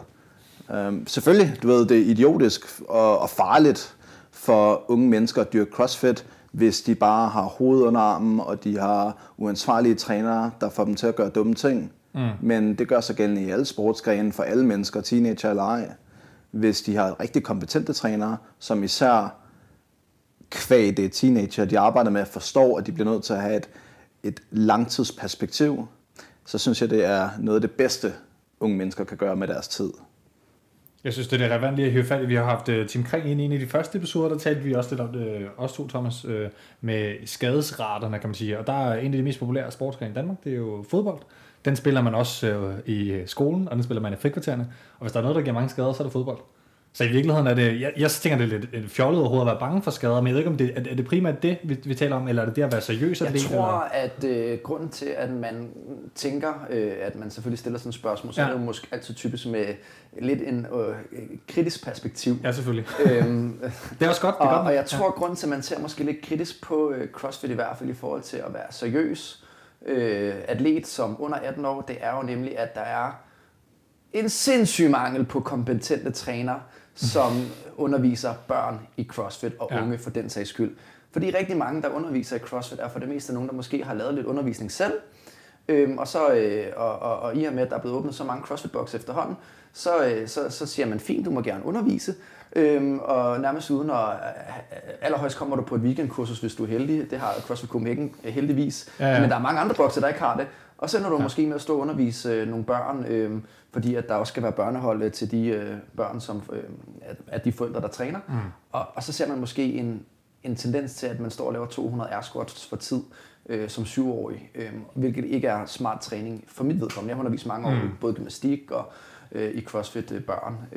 Og det er jo det, der er udfordringen. Det er jo også det, som Erik snakker om, at det handler om at have en dygtig underviser, i højere grad end så meget om, at det er farligt. Vi kender heller ikke tallene for skader i CrossFit. Det findes jo ikke endnu. Altså børnehold i CrossFit er en ret ny ting. Men nu tænker jeg bare, hvis du kender gammel vægtløftning eller styrkeløft og sådan nogle ting, så er skadesraterne trods alt i fodbold, håndbold og andre kontaktsport med mange vrid og vend og sådan ting. Så er det jo der, folk virkelig kommer til skade også i ungdomsårene. Altså jeg, nu snakker jeg igen, og jeg skulle til at sige, at det skulle være Erik, der skulle have snakke, men det er jo også et emne, jeg har brugt rigtig meget tid på, fordi jeg har undervist rigtig meget. Også kvæg min uddannelse, kan man sige. Ja, og det her med, om CrossFit er en god ting for unge, synes jeg, at det er, fordi at du får udviklet en masse bevægelsesskemaer som barn, og det handler om at blive så dygtig motorisk i så tidlig en alder som muligt, så du ligesom kan bruge det, når du bliver voksen. Mm. Og der lærer du altså måske at bevæge dig ordentligt som vægtløftning, du lærer måske at lave squat, og du lærer også at lave effektiv roning og bruge en romaskine på en korrekt måde. Du skal også kunne gå på hænder i CrossFit, så på den måde er der bare rigtig mange bevægelsesskemaer, som du får udviklet ved at dyrke CrossFit. Så hvis jeg skal svare på det, så synes jeg, at der heller ikke er noget farligt, men det handler om den coach underviser. Så præmissen er trænerkvaliteten, eller hvad man skal sige. Det siger I begge to. Ja, det er det vigtigste. Ja. Men jeg vil så også sige, at jeg er ikke af den holdning, at børn de skal beskyttes, som de bliver beskyttet i vores samfund nu til dags. Mm. Jeg tror, det er værre for børn aldrig at komme til skade, end at komme alvorligt til skade. Ja. Så har jeg er far, jeg har to piger. Det synes jeg også. Men jeg tror, der er mange forældre, som er bange for, selv hvis de har det sådan, at turde gøre det. Og tillykke med de to piger, for der er kommet en. Nå ja, tak. Mere på stammen siden af sidste episode. Ja, det er snart 3 uger siden, jeg blev far igen til lyttende ud. Evelyn. Ja, Evelyn, det er rigtigt. Men når jeg tænker på, det er også sådan en, du ved, der er det sådan en pression fra andre forældre, og samfundet synes, at man skal passe på sine børn og sådan noget. Altså, det er jo, selvom man ikke engang selv synes det, så tror jeg, der er mange andre forældre, der tænker, det er også farligt. Går dine børn til CrossFit? Tør du det? Eller sådan et eller andet, kunne jeg forestille mig, at folk vil sige. Der er forskel på at passe på sine børn, og på at overbeskytte dem. Ja. Altså de fleste forældre nu til dags, de opdrager deres børn til at være svage og uduelige. Både fysisk og mentalt. Ja. Jeg er den holdning, at det er bedre at være lidt for stærk end lidt for svag. Ja. Og jeg er den holdning, at man, at hvis man beskytter sine børn fra modgang, så gør man dem en bjørnetjeneste. Mm. Og det tror jeg egentlig stort set alle forrige generationer vil være enige i. Det er kun, nu til dags, at folk de er uenige. Ja. Jeg har godt tænkt dig at stille dig spørgsmålet, hvis vi bliver lidt jordnære igen, og mindre filosofiske. Sådan, håndterer du børn anderledes, hvis du underviser unge? Lad være med at sige børn. Lad os sige unge. Det er mere unge mennesker, man underviser. Er det med over 14, eller hvad siger vi? Ja, det vil jeg sige. Ikke? Ja. Altså teenager. Anderledes, end du vil gøre med voksne atleter. Ja. Hvordan? Jeg, sådan generelt, når jeg underviser, så prøver jeg altid at huske på, hvem det er, jeg taler til. Så hvis jeg arbejder med en stor gruppe, lad os sige 12 atleter, blandet køn, blandet alder, så har jeg sådan lidt mere en standardiseret facon, som jeg bruger til at undervise. Men lige så snart det er en til en, hvor jeg er alene med personen, så er det helt anderledes, og så prøver jeg at tilpasse mig mere den person. Men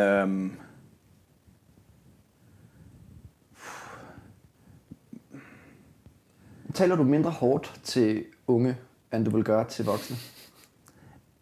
Altså det er jo meget relevant, ikke? Jeg prøver at tale mindre hårdt til kvinder, end jeg gør til mænd, og jeg prøver at tale mindre hårdt til unge mennesker, end jeg gør til voksne mennesker. Men på den anden side, så er jeg nok også lidt mindre interesseret i unge menneskers mening om ting. Fordi den er mindre udviklet som udgangspunkt? Nej, altså du ved, hvis de har et spørgsmål... Ja, ja. Og så, nu sætter du også mening, du sagde ikke spørgsmål der. Ja, altså når jeg underviser, hvis folk har et spørgsmål, vil jeg meget gerne høre det, og jeg vil meget gerne svare på det. Men... jeg er sådan et gammeldags blandt for, at jeg mener, at unge mennesker de skal gøre, hvad de får besked på. Mm. Især når det kommer til sport. Men det er også fordi, jeg mener, at disciplin er en enormt vigtig del af sport. Og en del af disciplin, det er sgu bare, at man lukker røven og gør, hvad man får besked på. Ja. Og hvis der er noget, man ikke forstår, så rækker man hånden op og stiller spørgsmålet. Og så skal man selvfølgelig som en god underviser kunne give et ordentligt svar. Ja.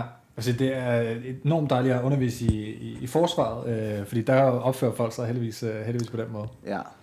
Det er i hvert fald læringsmiljøet, både på universitetet og skoler, alle andre kontekster, der er lidt besværligt, at folk har lidt for meget travlt med at være kritiske for det, det skal være i folkeskolen og gymnasiet nogle gange, kan man sige. Det er min oplevelse. Men det er måske ret relevant i forhold til, at der er så stor forskel på at være kritisk og disponeret for ting i undervisningsregi, som er på universitetet, og så kontra sport. Fordi der tror jeg så, selvfølgelig hvis du skal til top inden for universitetsverden, så kræver det jo også disciplin selvfølgelig. Men der er det måske okay, at du har en eller anden indsigt i forhold til de studier, der er. Du har den her kildekritiske tilgang til det, mens at i vægtløftning eller CrossFit, og du skal nå til top, så er du måske nogle gange nødt til at være mere disciplineret og måske mindre kritisk i en periode for at finde ud af, om noget virker. Altså sådan, tænker jeg i hvert fald. Ja, man kan sige, men jeg tror, det er også lidt det, jeg mener, at folk har en tendens til at være meget overbevist i vores samfund, om at alle har en holdning, der er også lidt rigtig, fordi de har den som individer, kan man sige. Hvor man siger, det at lytte til den, der har ekspertmening, tror jeg nogle gange er godt. Altså mit indtryk er også ude i CrossFit-centrene, hvis man bare kigger på det. Altså der er jo, folk har en tendens til at synes, at træneren ligegyldigt hvor kompetent vedkommende så der er særlig, fordi de træner. Nu taler jeg om helt almindelige crossfitter. Det er måske en positiv ting. Det er bare ikke altid trænerens kompetencer, som skal leve op til det. Hvor man kan sige, at det oplever du vel dine kompetencer, som skal gøre, så folk skal nogle gange lukke røven og lytte, eller hvad tænker du? Er det en fase, man skal igennem, inden man så ender med selv, som du siger, ligesom at have udviklet sig? Nu forstår man, hvorfor, og så kan man selv begynde at komme ind på de højere grad, så friheden stiger. Jeg har den store fordel, at de atleter, som jeg arbejder med, de har valgt, at de gerne vil arbejde med mig, og de betaler mig penge for at undervise dem.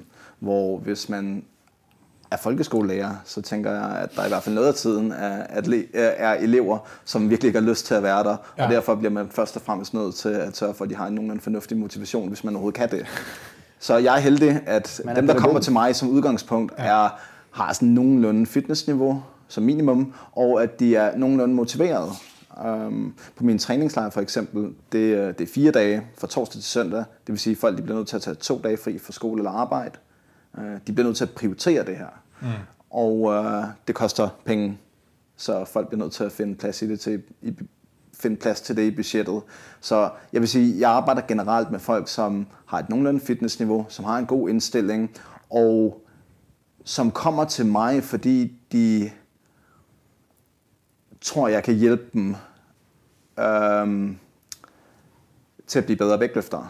Og i mine undervisninger på mine træningslejre generelt, du ved, der er selvfølgelig en teoretisk del, og jeg forklarer en hel masse ting, men det er i meget høj grad praktisk anlagt. Det er learning by doing, og der er brug for, at folk de er stille, at de lytter efter, og at de gør, hvad jeg siger til dem, så godt som de overhovedet kan, og lad være med at stille spørgsmål, bare for at stille spørgsmål.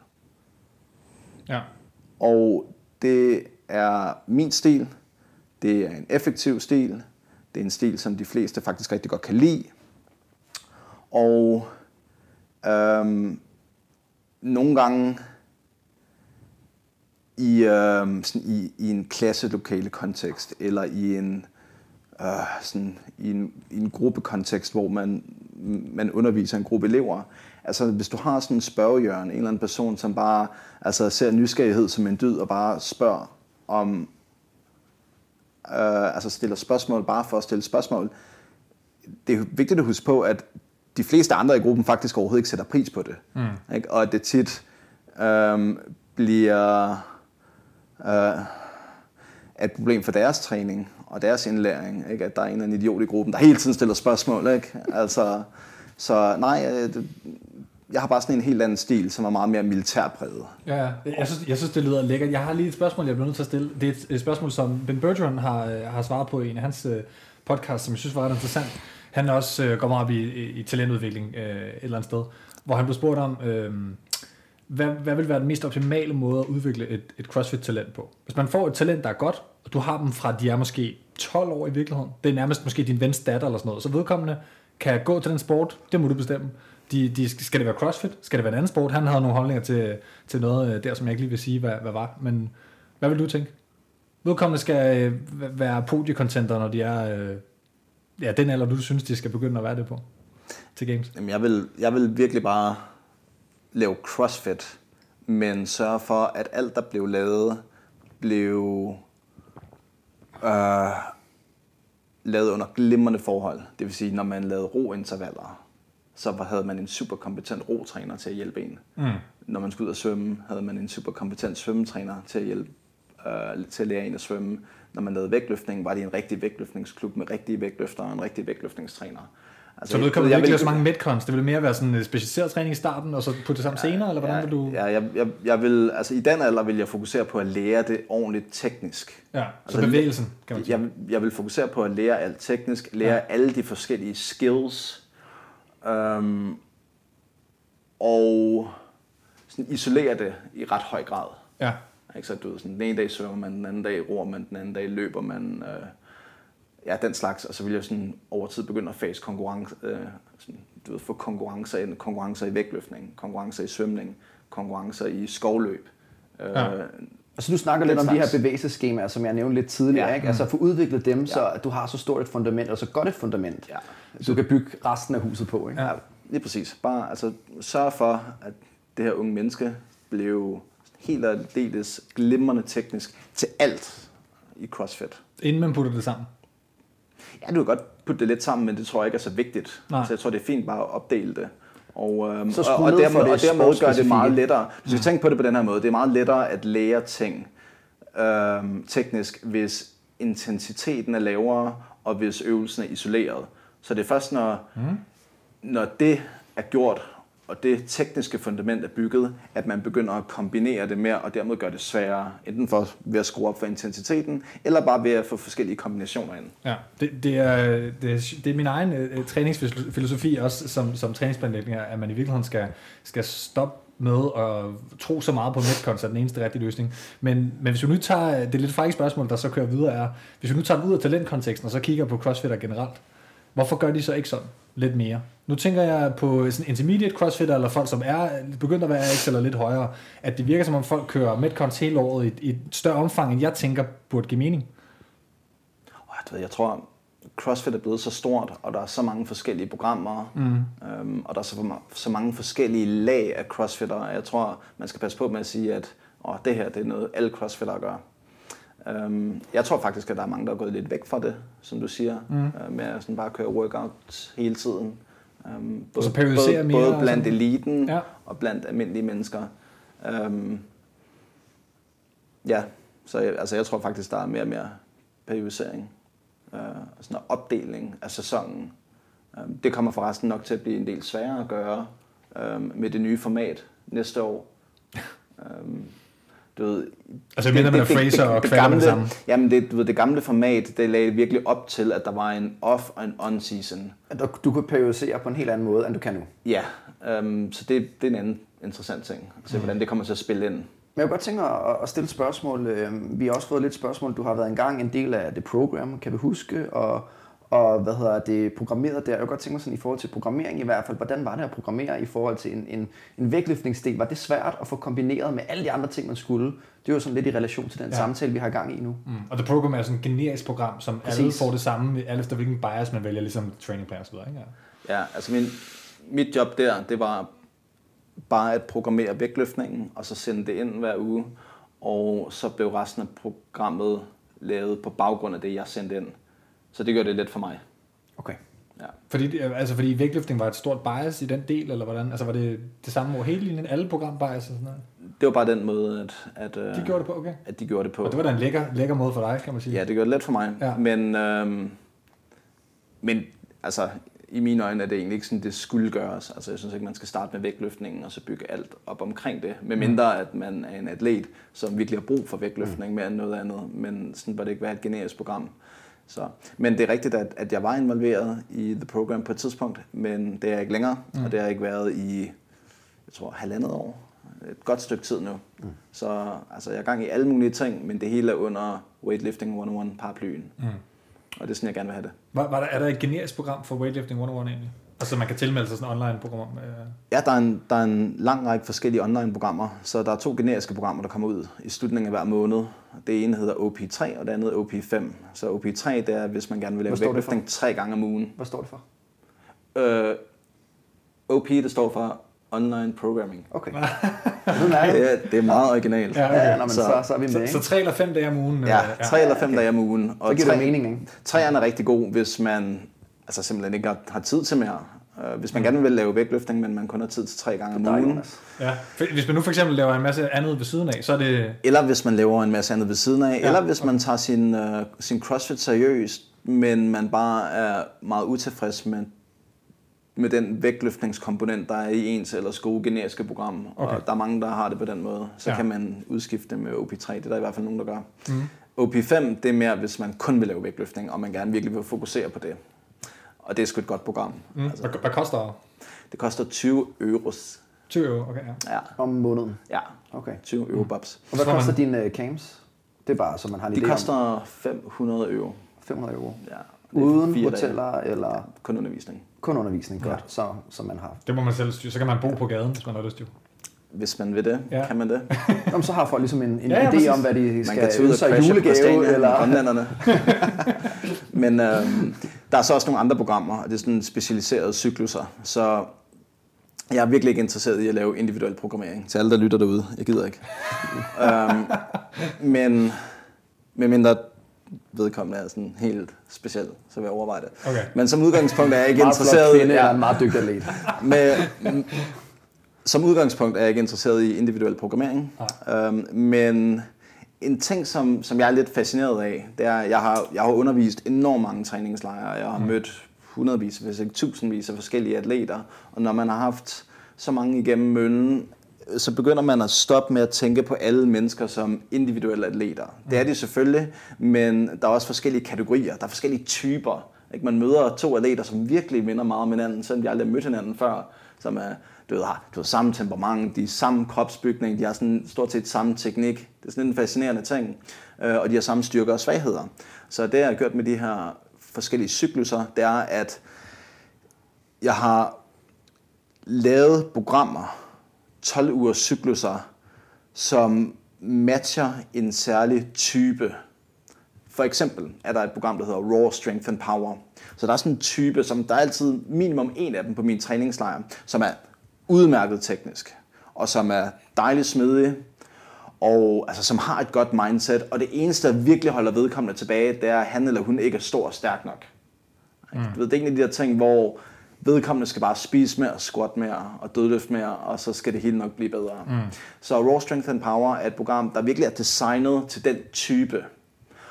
Et andet program, det er Balance and Stability. Nogle gange har jeg folk på træningslejre, som er helt skarpe teknisk. Og det er ikke, at de nødvendigvis er slappe, de er bare virkelig ustabile. Ikke? Så de har virkelig, virkelig svært ved at køre for eksempel tempo overhead squats. Hvis de griber stangen i bunden af et snatch, så ryster de og har meget svært ved at sidde stille og stabilisere. Så den her type er brug for at lave masser af sådan tempo overhead squats, masser af snatches med pause i bunden, og split jerks med pause i splitten, og snatch balance, og sådan generelt isometriske træningsøvelser. Altså ja. Så det er igen en kategori af atleter, som jeg har designet et program til, og det er en super fed ting, fordi når jeg så afholder en træningslejr, så på sidste dagen, der, hvis der er folk, der giver udtryk for, at de er interesserede i at følge et af mine online-programmer, så kan jeg fortælle dem præcis, hvilket program de burde køre, eller præcis, hvilken cyklus de bør overveje, der vil være bedst for dem. Fedt, okay. Ja. Jeg har også en begyndercyklus for folk, som gerne vil i gang med vægtløftning. Altså, jeg har jo... Jeg kan godt lide, at du taler ned i mikrofonen, når du skal lave sådan noget. Jeg har jo også en lille kommentar til det der, fordi at jeg tror ikke, det skal være nogen hemmelighed, at der er rigtig mange, der underviser og laver personlig programmering, men når det kommer til stykket, så gør det i virkeligheden ud fra lidt en model, eller det du omtaler, at du har en bogreol derhjemme, hvor du så tager den bog ud, eller så selvfølgelig det program, som så passer til den person, som du så skal undervise. Så jeg tror ikke, det er meget anderledes, det du egentlig sidder og fortæller, end, nu skal jeg ikke skyde 80% af alle personlige trænere ned, men jeg forestiller mig, at det er altså lidt sådan, det foregår alligevel, at man selvfølgelig genbruger og bliver inspireret af sig selv og af andre. Ja, så det er ikke meget anderledes, tror jeg, egentlig, end mange andre vil gøre det alligevel. Det der kunne være forskellen. Ja, det kan man sige.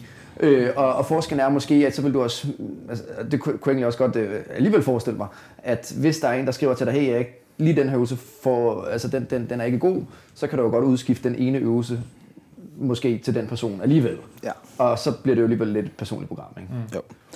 Så det er mere for at fortælle, at det er måske en skabelon, ikke? Som man primært bruger. Jeg er den holdning, at hvis vi ser på CrossFit-programmer, er de bedste generiske programmer derude. Lad os sige GST og The Training Plan. Det er to rigtig gode generiske programmer. Jeg er overbevist om, at det er meget bedre programmer end de fleste individualiserede programmer. Fordi de folk, der er bag ved The Training Plan og bag ved GST, som laver dem, bare er dygtigere end de fleste personlige trænere i CrossFit. Hvem er personlige træner i CrossFit, som du eksempel på?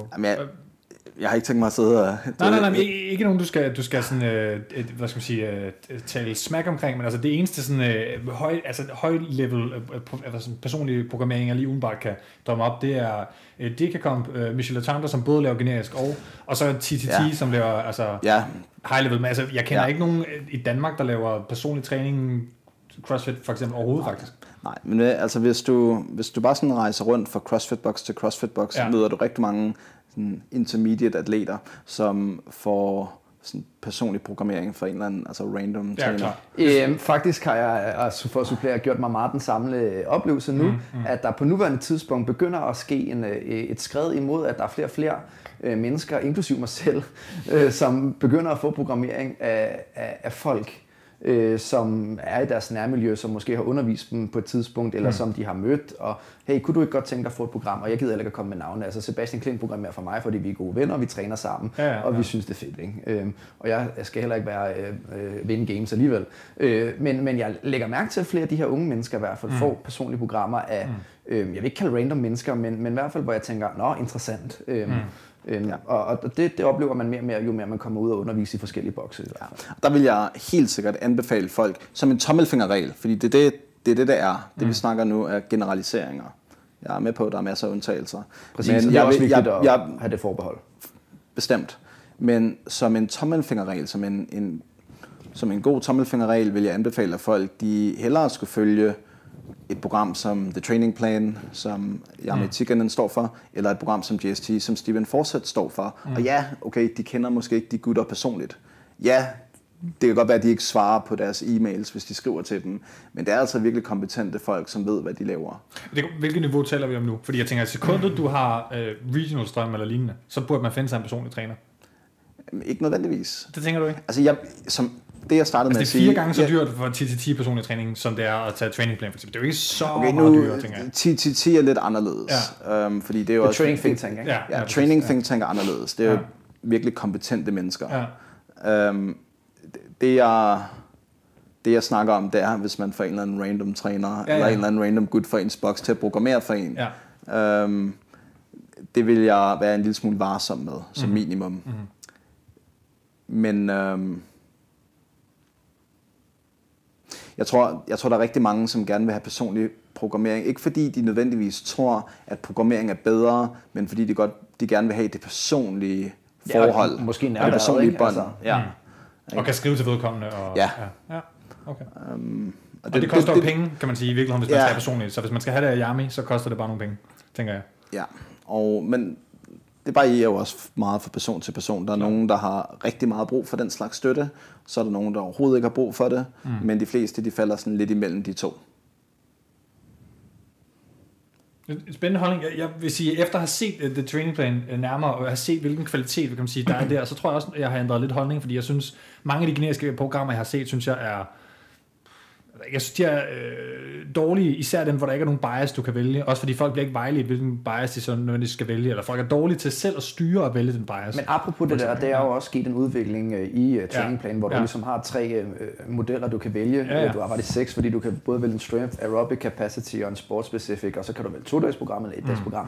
Men jeg tænker, at måske er det også noget, vi har jo snakket om, vi rigtig gerne vil lave en episode omkring det her, og om det bliver Erik, vi inviterer ind, og måske snakker mere generelt om programmering, det må vi se. Men det kunne i hvert fald virkelig være spændende at have en debat, måske 4 mennesker eller andet, hvor vi sidder nemlig og går i dybden med det her, hvor vi har nogle forskellige holdninger og meninger til det. Ikke? Så det er helt sikkert et emne, vi skal tage op. Jeg har et spørgsmål, som jeg ikke brænder ind med, men jeg synes, det er lidt sjovt. Og nu har vi snakket meget om undervisning og sådan ting, og nu snakker vi også om det her med forskellige niveauer af undervisning. Ikke? Om det er til børn eller teenageren, eller den ældre, den dygtige, den mindre dygtige atlet. Og... så for at komme helt ned på jorden igen, så spørger Mauristen Jesper. Erik er kendt for sine kommentarer omkring 100 kilo snatch af mandeklubben. Men hvordan vil han opdele procenterne op og ned fra et bodyweight snatch? Så det er jo selvfølgelig en speciel ting, det her med at kunne snatch 100 kilo. Jeg kan også huske første gang, jeg gjorde det. Det var også en af dine undervisningstimer, hvor jeg bagefter lavede et flot hul i trykkeriets mur, fordi jeg blev så excited. En fed video. Hvad for noget, det skal lige høre? Ja, det var en flot video, og Rønnow var vist også til stede i den video. Hvorfor lavede du det hul i en væg, eller hvad? Det var fordi, at de var lavet af spåndplader, så jeg blev sådan helt excited. Så... slog du den? Nej, jeg sparkede den. Så røg min fod igennem. Det kan jeg være, at jeg kan finde den video, så må jeg håbe, at Claus, hvis de kommer til at bande af over det. Men først og fremmest, hvorfor er det så... hvad er det, der er specielt med 100 kilo? Jeg tror, der er mange, der starter med vægtløftning, som, hvis de er nogle jern, godt kan clean and jerk 100 første gang. Jeg kan huske, at jeg engang spurgte Björkvinur,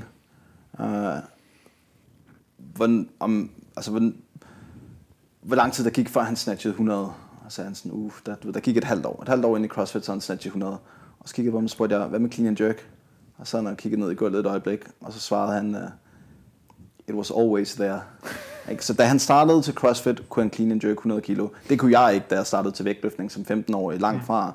Men jeg kender sgu nogle jern, som også havde den første gang, selvom det ikke var kønt.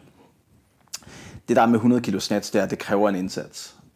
Der er ikke særlig mange, der bare kan snatch 100 kilo første gang, så skal man kraftedme være et jern. Det kræver ikke en særlig stor indsats at clean and jerk 100 kilo, hvis man bare har en lille smule talent. Der er noget lidt bodybuilding for den sags skyld, ikke? Altså. Ja, det kræver ikke særlig meget clean and jerk 100 kilo. Det kræver noget at snatche 100. Det kræver en indsats over en længere periode. Mm. Og både teknisk og styrke. Altså ja, også lidt. Ja, begge dele.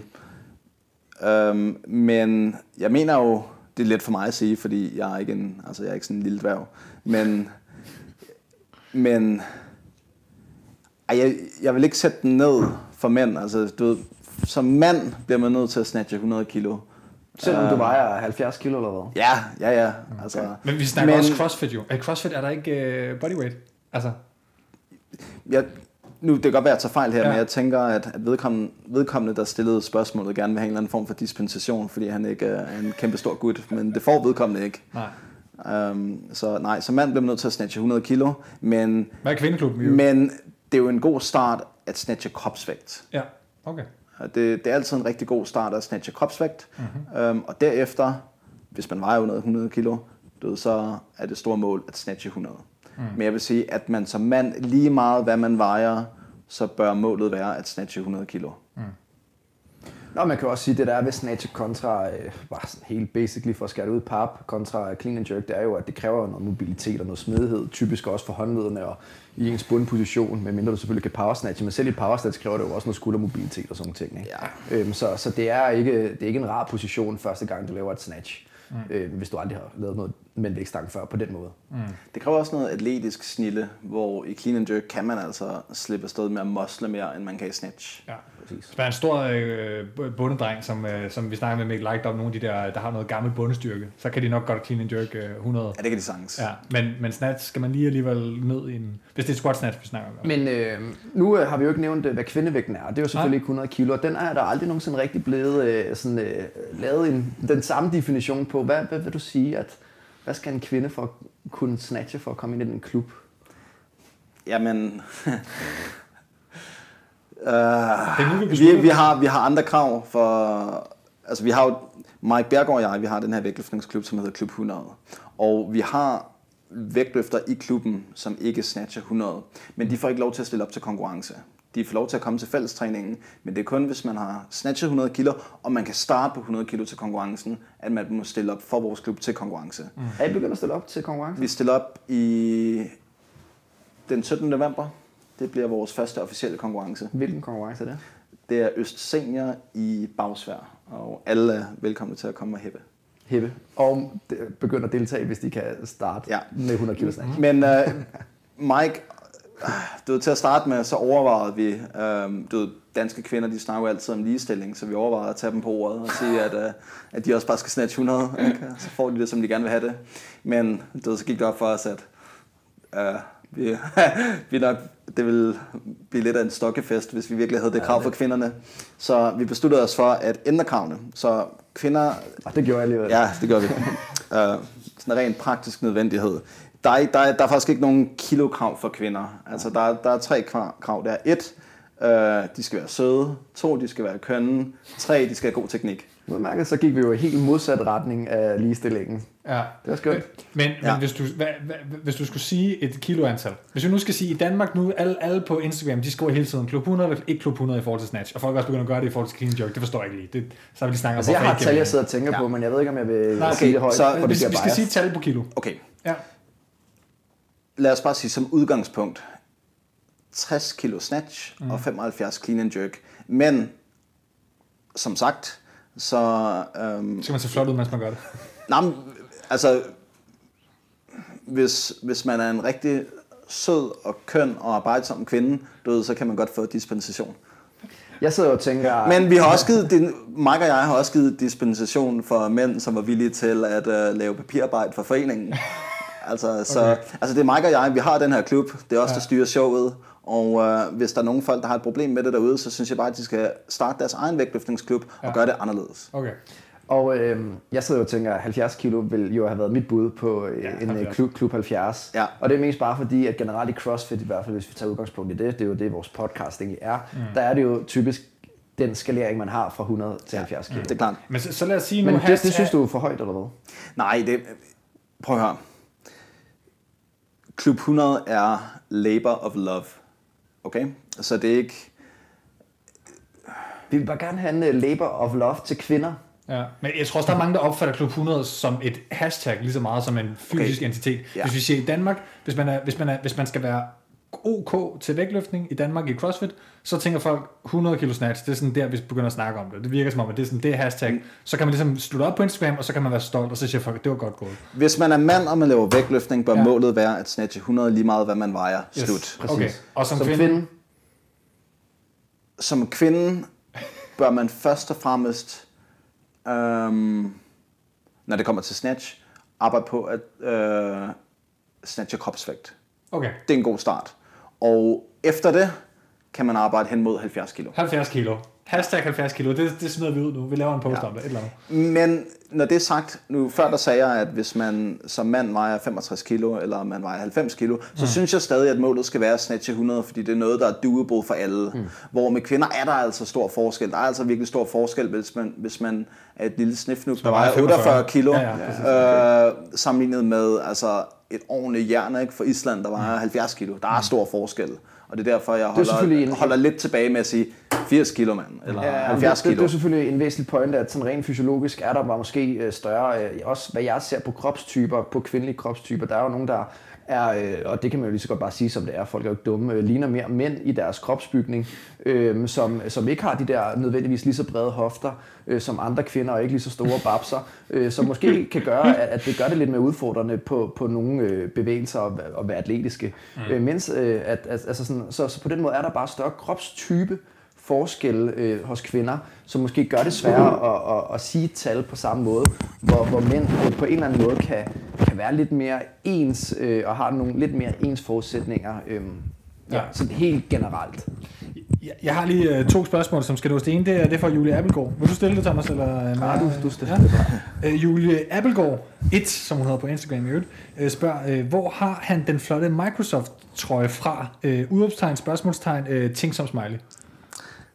Det er på det billede, vi har postet til episoden, at du har en Microsoft-trøje på. Jeg har sådan en rigtig old school Microsoft-trøje fra 90'erne, som jeg købte i en genbrugsbutik. Og det var i lang tid min lucky shirt, som jeg havde på til store konkurrencer. Okay. Og Julie er ikke den eneste, som er imponeret over den. Julie... nej. Nu er Regionals blevet afskaffet, ellers så kunne vi lave en deal. Du skal bare kvalificere sig til en sanctional. Nej. Næste spørgsmål. Ja, næste spørgsmål var, at jeg synes lige, vi blev nødt til at runde det her, fordi det er den måde, jeg lærte at kende dig, dit navn på faktisk. Det var, Regionals, og at der skete noget der med en bortvisning. Vil du forholde dig? Altså, fordi de fleste danskere kender sgu ikke historien. Jeg måtte ind og læse den på Reddit med nogle englænder, som havde fået noget gravet i det sagen og fik nogle andres. Jeg har aldrig hørt din side af sagen lidt på Instagram. Okay, det er en sjov historie. Ja. Så den korte version er, at til Regionals i 2016, der blev jeg banned fra arenaen. Og det vidste jeg ikke, da jeg kom. Jeg vidste ikke, at det ville ske. Så torsdag, som er... Regionals er en 3-dages konkurrence, fredag, lørdag og søndag. Så torsdag, det er check-in og briefing. Så det var der, da jeg havde fået mit coach-armbånd på, at jeg fik fortalt, at jeg desværre ikke kunne være der, og så fik jeg taget mit armbånd fra mig. Og jeg var lidt undskyld. Ja, det er til Meridian. Ja. Og jeg var virkelig, de kunne ikke fortælle mig præcis hvorfor. Hvem kom og sagde det? Kan vi sådan få det sådan, de der... han havde fortalt, om han blev bortis for Games, der fik man også navn, og det var lidt spændende. Sådan, altså, Regionals Directoren. Ja, okay. Han kommer hen til dig og siger det? Ja. Ja, okay. Og det måtte jeg jo sådan set bare acceptere. Men jeg var lidt i tvivl om, hvorfor, og de kunne ikke give mig grunden. Nej. Og jeg fandt så ud af, at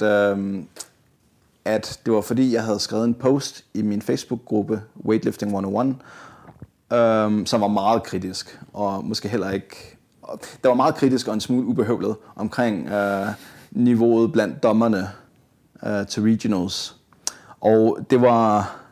Altså, jeg viste ikke lige mit diplomatiske snille ved at skrive den post. Men når det er sagt, så var det sandt. Altså, det jeg skrev, det var i bund og grund, at dommerne er som udgangspunkt lort, og det går ud over atleterne, og det ødelægger konkurrencen, og i nogle tilfælde, så tror jeg virkelig, det gør, at det er de forkerte atleter, der kommer til Games, og det er altså et problem, der bliver nødt til at blive gjort noget ved. Mm. Jeg sagde det på en hårdere måde, men det var i bund og grund det, jeg sagde, så jeg står helt sikkert ved budskabet. Mm. Men... jeg tror på Reddit var der en, der havde copy-pastet noget fra den post og smidt den ind på Reddit. Og whatever. Ja. Men det var det, jeg skrev, og det var det, jeg blev banned for. Ja, okay. Men... Tror du, eller ved du? Det ved jeg. Okay. For Dave Castro skrev til mig og fortalte, at det var derfor, at jeg var blevet banned. Og da han skrev, der tænkte jeg, okay, det her, det er min chance for at få løftet mit ban. Altså hvis det nogensinde skal løftes, så det er lige nu igennem Instagram chatten med Dave Castro. Okay, så det var et band, der ikke bare var den regional, det var generelt, eller hvordan? Jeg vidste jo ikke noget. Nej, du har bare, du skal gå, og det er det eneste, du har fået at vide, af ham der regional manager. Der. Jeg har fået at vide, at jeg ikke kunne være i Madrid. Altså der på stadion. Ja, ikke i byen. Og så havde Dave, og så foran og tænkte, hvad fanden foregår der? Jeg brugte en del tid ude foran. Nå, men Dave Castro, han skrev så til mig og fortalte mig, at grunden til, at jeg var blevet banned, var fordi jeg havde skrevet den her post om dommerne. Og så tænkte jeg, okay, det her er min chance for at få løftet det her ban. Jeg blev nødt til at skrive til Dave Castro og overbevise ham om at lade mig komme ind. I hvert fald fremadrettet. Mm.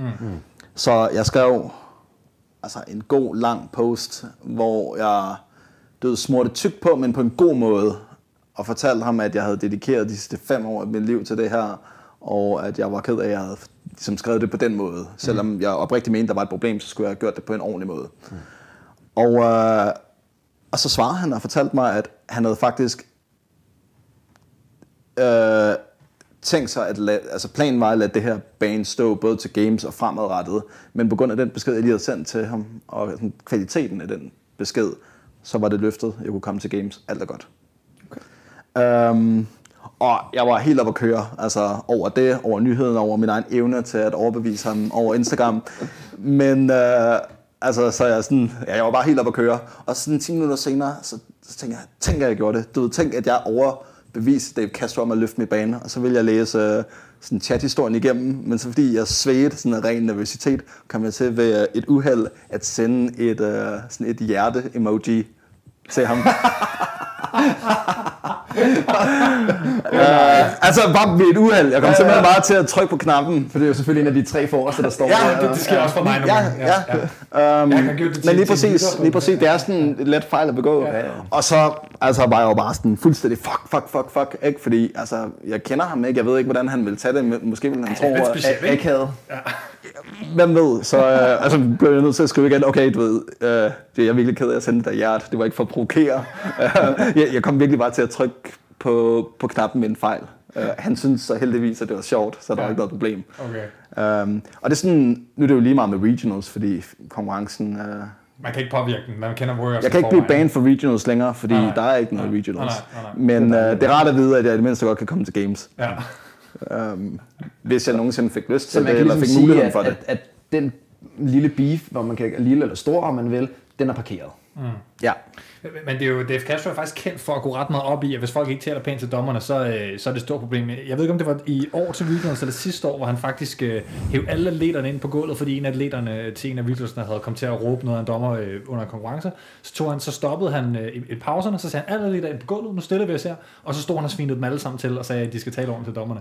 Så det er noget, han går op i, og jeg forstår godt sådan essensen i det, men det virker som om, at han personligt dealer med de der ting. Altså det er ikke noget, han finder sig i, at sker, kan man sige. Så det synes jeg er spændende et eller andet sted, at han sidder alligevel ret langt væk fra sådan en regional, men det betyder åbenbart noget for ham. Ja, helt sikkert. Ved du hvad, jeg er ikke, jeg bebrejder ham ikke, fordi hvis man opfører sig som kong Gullerød, og man er rapkæftet og dit og dat, som jeg var, og måske nogle gange stadig er i for høj grad, så kommer man til at ramme muren på den ene eller anden måde på et eller andet tidspunkt. Så jeg bebrejder overhovedet ikke Castro for noget af det. Jeg synes, han er en god games director, og jeg synes, det er ærgerligt, at vi ikke får lov til at se ham skinne fremadrettet, som han har gjort i så mange år. Ja. Det er lidt sjovt, ikke, når du sidder og fortæller det her, ikke? Fordi jeg sidder og tænker, at det er altid en balancegang på en knivspids, det her med, at hvis du vil frem i verden på en eller anden måde, så er du også nødt til at gøre noget. Ja. Du er nødt til at gøre noget i folk, og nogle gange kan det også godt være kritisk, men hvis du ikke tør gøre det, så sker der aldrig noget. Og det er jo altid den her knivspids, ikke? Også sådan med, at vi laver podcast, ikke? Hvis vi ikke tør... Sige, hvor det er ærlige meninger. Ja, du ved, så kan det jo fandme være lige meget i sidste ende. Så det er sådan en lidt større filosofisk ting. Men for lige at komme lidt tilbage sådan grundlæggende i forhold til det her med dommer. Ja. Og det kunne jeg godt tænke mig at høre din holdning om, fordi at det, jeg lægger mærke til, nu er jeg jo supersportsnørd. Så jeg ser jo både fodbold, og jeg ser håndbold, og jeg ser tennis. Og i tennisverdenen, der Caroline, hun svinede dommeren til. Og Serena Williams gjorde det også for ikke så lang tid siden en Grand Slam-finale, og mente, at der var foråret, at dommerne favoriserer mændene forhold til kvinderne, for mændene må godt brokse noget mere, det må kvinderne ikke, så hun skulle bare flette næbet, og så fik hun en straf, som så kostede en Grand Slam. Og det er jo lidt interessant det her, ikke? Og det ser man også i fodbold, hvor man begynder at have VAR, altså sådan videoteknologi, som skal være med til at hjælpe dommerne. Og det er ligesom om, at dommerne, de kan bare aldrig blive fucking gode nok. Altså der er altid et eller andet galt. Og så spørgsmålet om grundlæggende, er det fordi, at dommerne ikke er gode nok, eller er det fordi, at der er bare sådan en grundlæggende holdning til, at vi altid bare skal brokke os over dommerne? Forstår du spørgsmålet? Jeg forstår godt spørgsmålet. Jeg vil ikke udtale mig om tennis, for jeg ved ikke noget om det. Nej. Det var også bare sådan mere generelt for at fortælle dig, at man bare brokker sig over dommerne generelt. Ja. Jeg tror i CrossFit, det store problem, det er, at der ikke er nogen konsistent standard. Der er ikke nogen god rød tråd i standarden. Altså hvis man sidder og ser Regionals, hvis man sidder og ser Games, så er det tydeligt, at der er atleter, der får lov til at slippe afsted med ting, som personen til højre eller venstre for dem bliver no-rappet for. Og det er det, der er problemet. Så det vil ikke være et problem, hvis standarden var en lille smule lavere, eller hvis den var en lille smule højere. Problemet er, når den er forskellig fra atlet til atlet. Jeg skal lige spørge, siger du standarden i forhold til dommerkvaliteten, eller standarden i forhold til movement standards, som dommerne skal dømme efter? Er det to forskellige standarder? Hvad er det sidste. Okay, så det er movement standarden, som skiftes for meget, ikke er god nok altid og sådan ting. Ja. Hvad tænker du så med et rigtig godt eksempel, synes jeg, på en standard, som, hvor Castro og Gameshold har tænkt sig om, det er i forhold til burpees, at man har udviklet burpeen til at få en bedre standard, som er lettere at overholde nu. Altså en burpee uden et target eller uden en bar er meget sværere at dømme ordentligt end en burpee box jump over, hvor der er nogle helt klare ting, der skal rammes. Ja. Vil du gå med på, at det er blevet bedre trods alt på sådan nogle punkter? Ja, man kan helt sikkert løse mange af problemerne igennem fornuftig programmering. Mm. Og jeg er jo i 2016, der havde vi, hvad var det, de her strict ring muscle ups. Ja. Nej, det var ikke muscle ups. Er det dipsen, vi taler om nu, eller? Ja, hvor de var på hovedet. Hvad hedder den nu? Det var ring handstand push-ups. Ja, ring handstand push-ups, og det var jo bare en total katastrofe. Det så lort ud. Det var bare fordi der var nogen, der sådan kravlede op af det med bilen, ikke? Det var bare en katastrofe, ikke? Og det var bare det var sådan helt hul i hovedet, og der var overhovedet ikke nogen sådan rød tråd i standarden, fra hvad jeg kunne se. Mm. Og jeg synes, det er dybt uansvarligt, at det er til Games, de prøver den slags ting af. Mm. Det bliver nødt til at blive prøvet af et eller andet sted. Der er finale-workouten, ikke? Ja, det var en kanin op af hatten, som Castro elsker at trække til sidst. Ja, det synes jeg ikke, man skal gøre. Det synes jeg simpelthen bare ikke er fair for atleterne. Jeg har det helt fint med for eksempel pegboard, ikke? Hvor at der er nogen, der skinner igennem, fordi de er let ved det, og så er der andre, der altså falder helt igennem. Og det er en nem standard at dømme. Og det er en nem standard. Problemet er, når de hiver noget ud af hatten, som er rigtig svært at dømme, og hvor det er svært for atleterne at finde ud af, hvad er det, vi skal gøre for at gøre det rigtigt, og det er svært for dommerne at vide, okay, hvad er det egentlig, jeg skal, om der er et andet eksempel, jeg skal kigge på. Assaultbanger, ikke? Hvor vi skal med hammer begynder at slå på den der, hvor Noah Olsen, fair nok, altså, fordi han får det godkendt, men han trækker den, hiver i den, i stedet for at slå til den der klods der. Ikke? Det var Castro jo ikke pissed over efterfølgende. Ja, præcis. Men igen, det må man jo være bedre til at briefe sig og lave hans datter omkring. Ikke? Men hans dommer dømmer det ikke på stedet. Jeg synes, det er fint nok, at de trods alt ikke så går ind og underkender dommeren efterfølgende, fordi så kan du ikke, altså, kan man sige, altså han fik ikke nogen straf nu af Olsen for det, fordi dommeren får ikke gjort det på stedet, og så må de sige, ham dommeren, han var nok ikke populær efterfølgende. Men altså, jeg tror, at hele den her debat med dommerne og sådan ting, nu ved jeg, at altså, nu åbnede jeg jo også med at fortælle, at der er videoteknologi med også i fodbold til VM var der her, ikke? Og det er jo det, man prøver jo at uddanne dommerne. Det handler om at gøre det så professionelt som muligt. I Danmark har man faktisk også haft en ret stor debat i landsdækkende dommerstandard, at man kun har 2 professionelle dommer ved siden af. Der er de jo simpelthen folkeskolepædagoger. Nu taler vi fodbold. Ja, fodbold i Danmark, og der er ret stor rammeskrig om det, at man ikke har professionelle dommer. Og det er især måske et problem i CrossFit, fordi der betaler du nærmest for at få lov til at være dommer, ikke? Ja, jeg tror et af problemerne er, jeg er ikke nødvendigvis enig i, at man skal betale dommerne.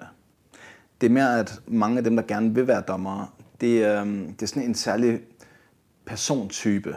Så det er enten, der er rigtig mange fanboys. Som gerne vil stå inde på gulvet. Rent de vil bare gerne stå inde på gulvet og føle sig vigtige og være tæt på atleterne. De er også på tv. Det er måske muligheden for os at komme til Regionals, altså at være en del af det hele store show. Jo, men sådan nogle folk, altså hvis det virkelig er deres primære motivation, altså, så skal de skulle stå ude på parkeringspladsen, ikke, og hjælpe folk med at parkere eller noget. Så kan de også være en del af Regionals. Men, de kan være signage-team, ligesom jeg. Men hvor de kan gøre mindre skade. En anden, endnu værre persontype, det er dem, der gerne vil sådan hævde sig over atleterne, som gerne vil være den person, som bestemmer, Du ved, sådan i Cæsar-stil, skal du dø eller skal du leve? Mm. Ikke? Altså, som godt kan lide den magt, der er ved at stå på konkurrencegulvet og fortælle Annie eller Frederik, eller hvem det nu er, du ved, hvad det er, de skal gøre. Ikke? Koste rundt med folk. Så jeg tror, at mange af dommerne er inkompetente, men den her inkompetence, den er et resultat af, at deres primære interesse er egentlig ikke CrossFit, eller at bidrage til at gøre det til en virkelig god konkurrence. Der er nogle andre sådan psykologiske motivationer, som ligger bag, som er meget uheldige. Jeg kender rigtig mange CrossFittere, som kunne være rigtig gode dommere. Så men tænker du ikke, man kan komme ud over det ved at betale nogle dommer for fast? Og jeg tror ikke nødvendigvis, man behøver at betale dem for det. Jeg tror, der skal i hvert fald bare være et bedre forsøg på at identificere, hvilken type det er, man gerne vil have, og så få dem ombord. Altså, jeg er sikker på, at du kunne gøre det godt, Thomas, som dommer til Regionals. Sikkert kompliment. Men ej, jeg er med på, hvad du siger. Ja, og jeg er sikker på, at du faktisk godt kunne sådan lave en liste med 10 gutter, som du også kender, som du ved vil kunne gøre det rigtig godt, men som aldrig har været dommer til Regionals. Hvorfor? Altså, hvis man skal tage det sådan helt personligt, så er jeg bare sådan, du ved, jeg ser så meget cross og sådan ting, men jeg har sgu ikke lyst til at bruge så meget tid på at stå på et gulv og tælle folk, ikke? Altså sådan, det har ikke en stor interesse på, ikke? Fordi altså det er bare ikke så spændende. Altså sådan, fordi jeg har prøvet at stå på gulvet selv der, så sådan selve oplevelsen af sådan, det er sådan, altså jeg skulle gøre det, hvis det skulle være et arbejde, ikke? Altså så skulle det være, fordi man fik noget løn for det eller andet art, ikke? Så kunne jeg måske godt være interesseret i at gøre det. Ja, måske. Men hvad tænker du, man kan gøre også fremadrettet, hvor vi kommer til at have en dommerstand, som lige nu er det jo kontrolleret sådan, så man skal have taget dommerkursus, og man skal have lavet et vist antal domme af videoer i Open, og så bagefter så kan man blive ansøger om at komme til Regionals, så kan man være Regionals-dommer, og hvis man har været en god Regionals-dommer, så kan man blive udtaget til Games ansøger, altså, og så får man penge for det faktisk derovre. Kan det system blive bedre også med sanctionals, hvor det bare random mennesker? Altså jeg kender jo rigtig mange CrossFit-atleter på højt niveau, og mange af de ting, de fortæller, er bare sådan fuldstændig basic ting, som at de havde en dommer for Italien, der ikke talte engelsk. Ja, det har altså, så du kan snakke om penge, og du kan snakke om uddannelse og så videre, men okay, du ved, en god tommelfingerregel, det er, sørg for, at dommeren taler fucking engelsk, altså som udgangspunkt, så lad være med at lade sydeuropæere dømme, fordi de fleste af dem er jo retarderet. Ja. Altså, de fatter ikke en skid. Ja, men så kan du heller ikke få en problem, så kan du ikke få en forklaring på, hvad det er, du gør forkert, ikke? Nej, men det skete til Games. Jeg tror faktisk, det var Brent Fikowski eller Patrick Vellner, som havde til Games en dommer, som talte dårlig engelsk, hvor det var et problem for ham. Ja. Det er jo så sindssygt. Altså. Jamen, netop. Ikke? Altså, så sådan nogle ting som det, ikke? Altså, at nu kan det godt være, at der er folk, der sidder og lytter til det her, og synes, det er fuldstændig forfærdeligt, det jeg siger. Men faktum er, at folk fra Frankrig, fra Italien, for Spanien og for Portugal, de taler ikke lige så godt engelsk, som vi gør i Skandinavien.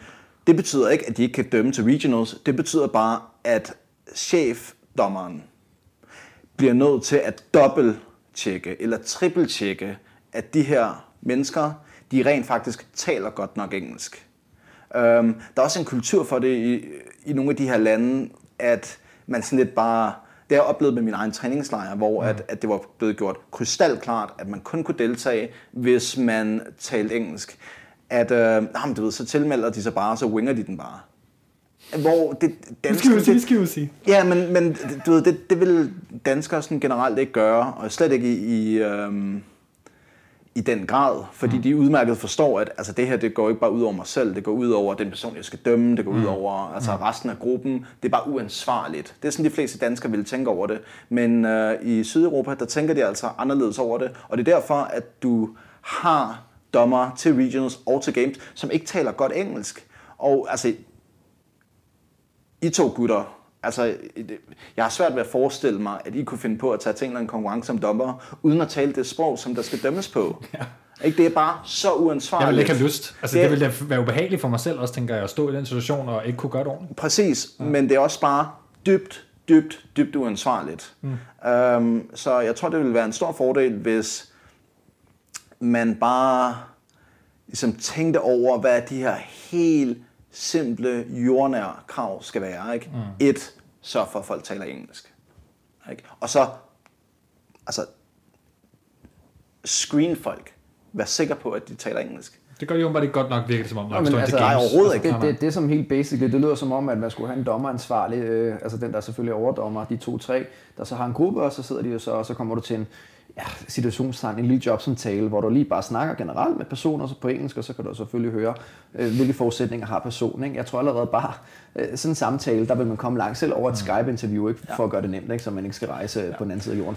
Man kan sige, du har et problem til Regionals, fordi det er frivilligt. Det er, altså, de har jo kørt så meget på fri. Jeg synes, det er sådan lidt underligt i virkeligheden, at halvdelen af Regionals er bygget af mennesker, som ikke får en krone for det, som næsten betaler for værelse. Jeg synes, det virker sådan lidt. Og så synes de samtidig, de bruger for mange penge på det. Det har jeg godt synes, at jeg får lidt ondt i røven over.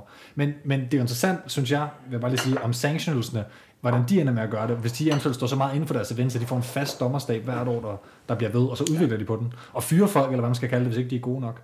Om de er frivillige eller ej, får penge for det.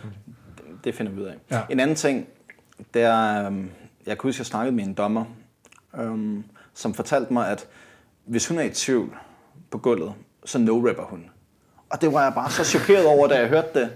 Ikke? Og jeg var chokeret over, at hun tænkte på den måde, men også, at det ikke var blevet slået fast for alle dommerne. Hun har dømt til Regionals flere år. Jeg var chokeret over, at det ikke var blevet gjort klart for hende og for alle andre dommer, at hvis man er i tvivl, så giver man altså grønt lys, ikke rødt lys. Det vil sige, hvis hun er i tvivl, hvis hun fatter krans, så skal det gå ud over atleten på gulvet. Det synes jeg bare er så uansvarligt. Så jeg har ikke... Det er også ret interessant, for det er sådan et holdningsspørgsmål, det her især. Ikke? Altså, er det grønt lys eller det rødt lys, og hvis man er i tvivl? Ikke? Jo. Og jeg ved også godt, hvad for et parameter jeg står på, fordi jeg er atlet. Ikke? Men hvis så. Det er ens for alle, hvis alle dommer har det sådan, så er det vel...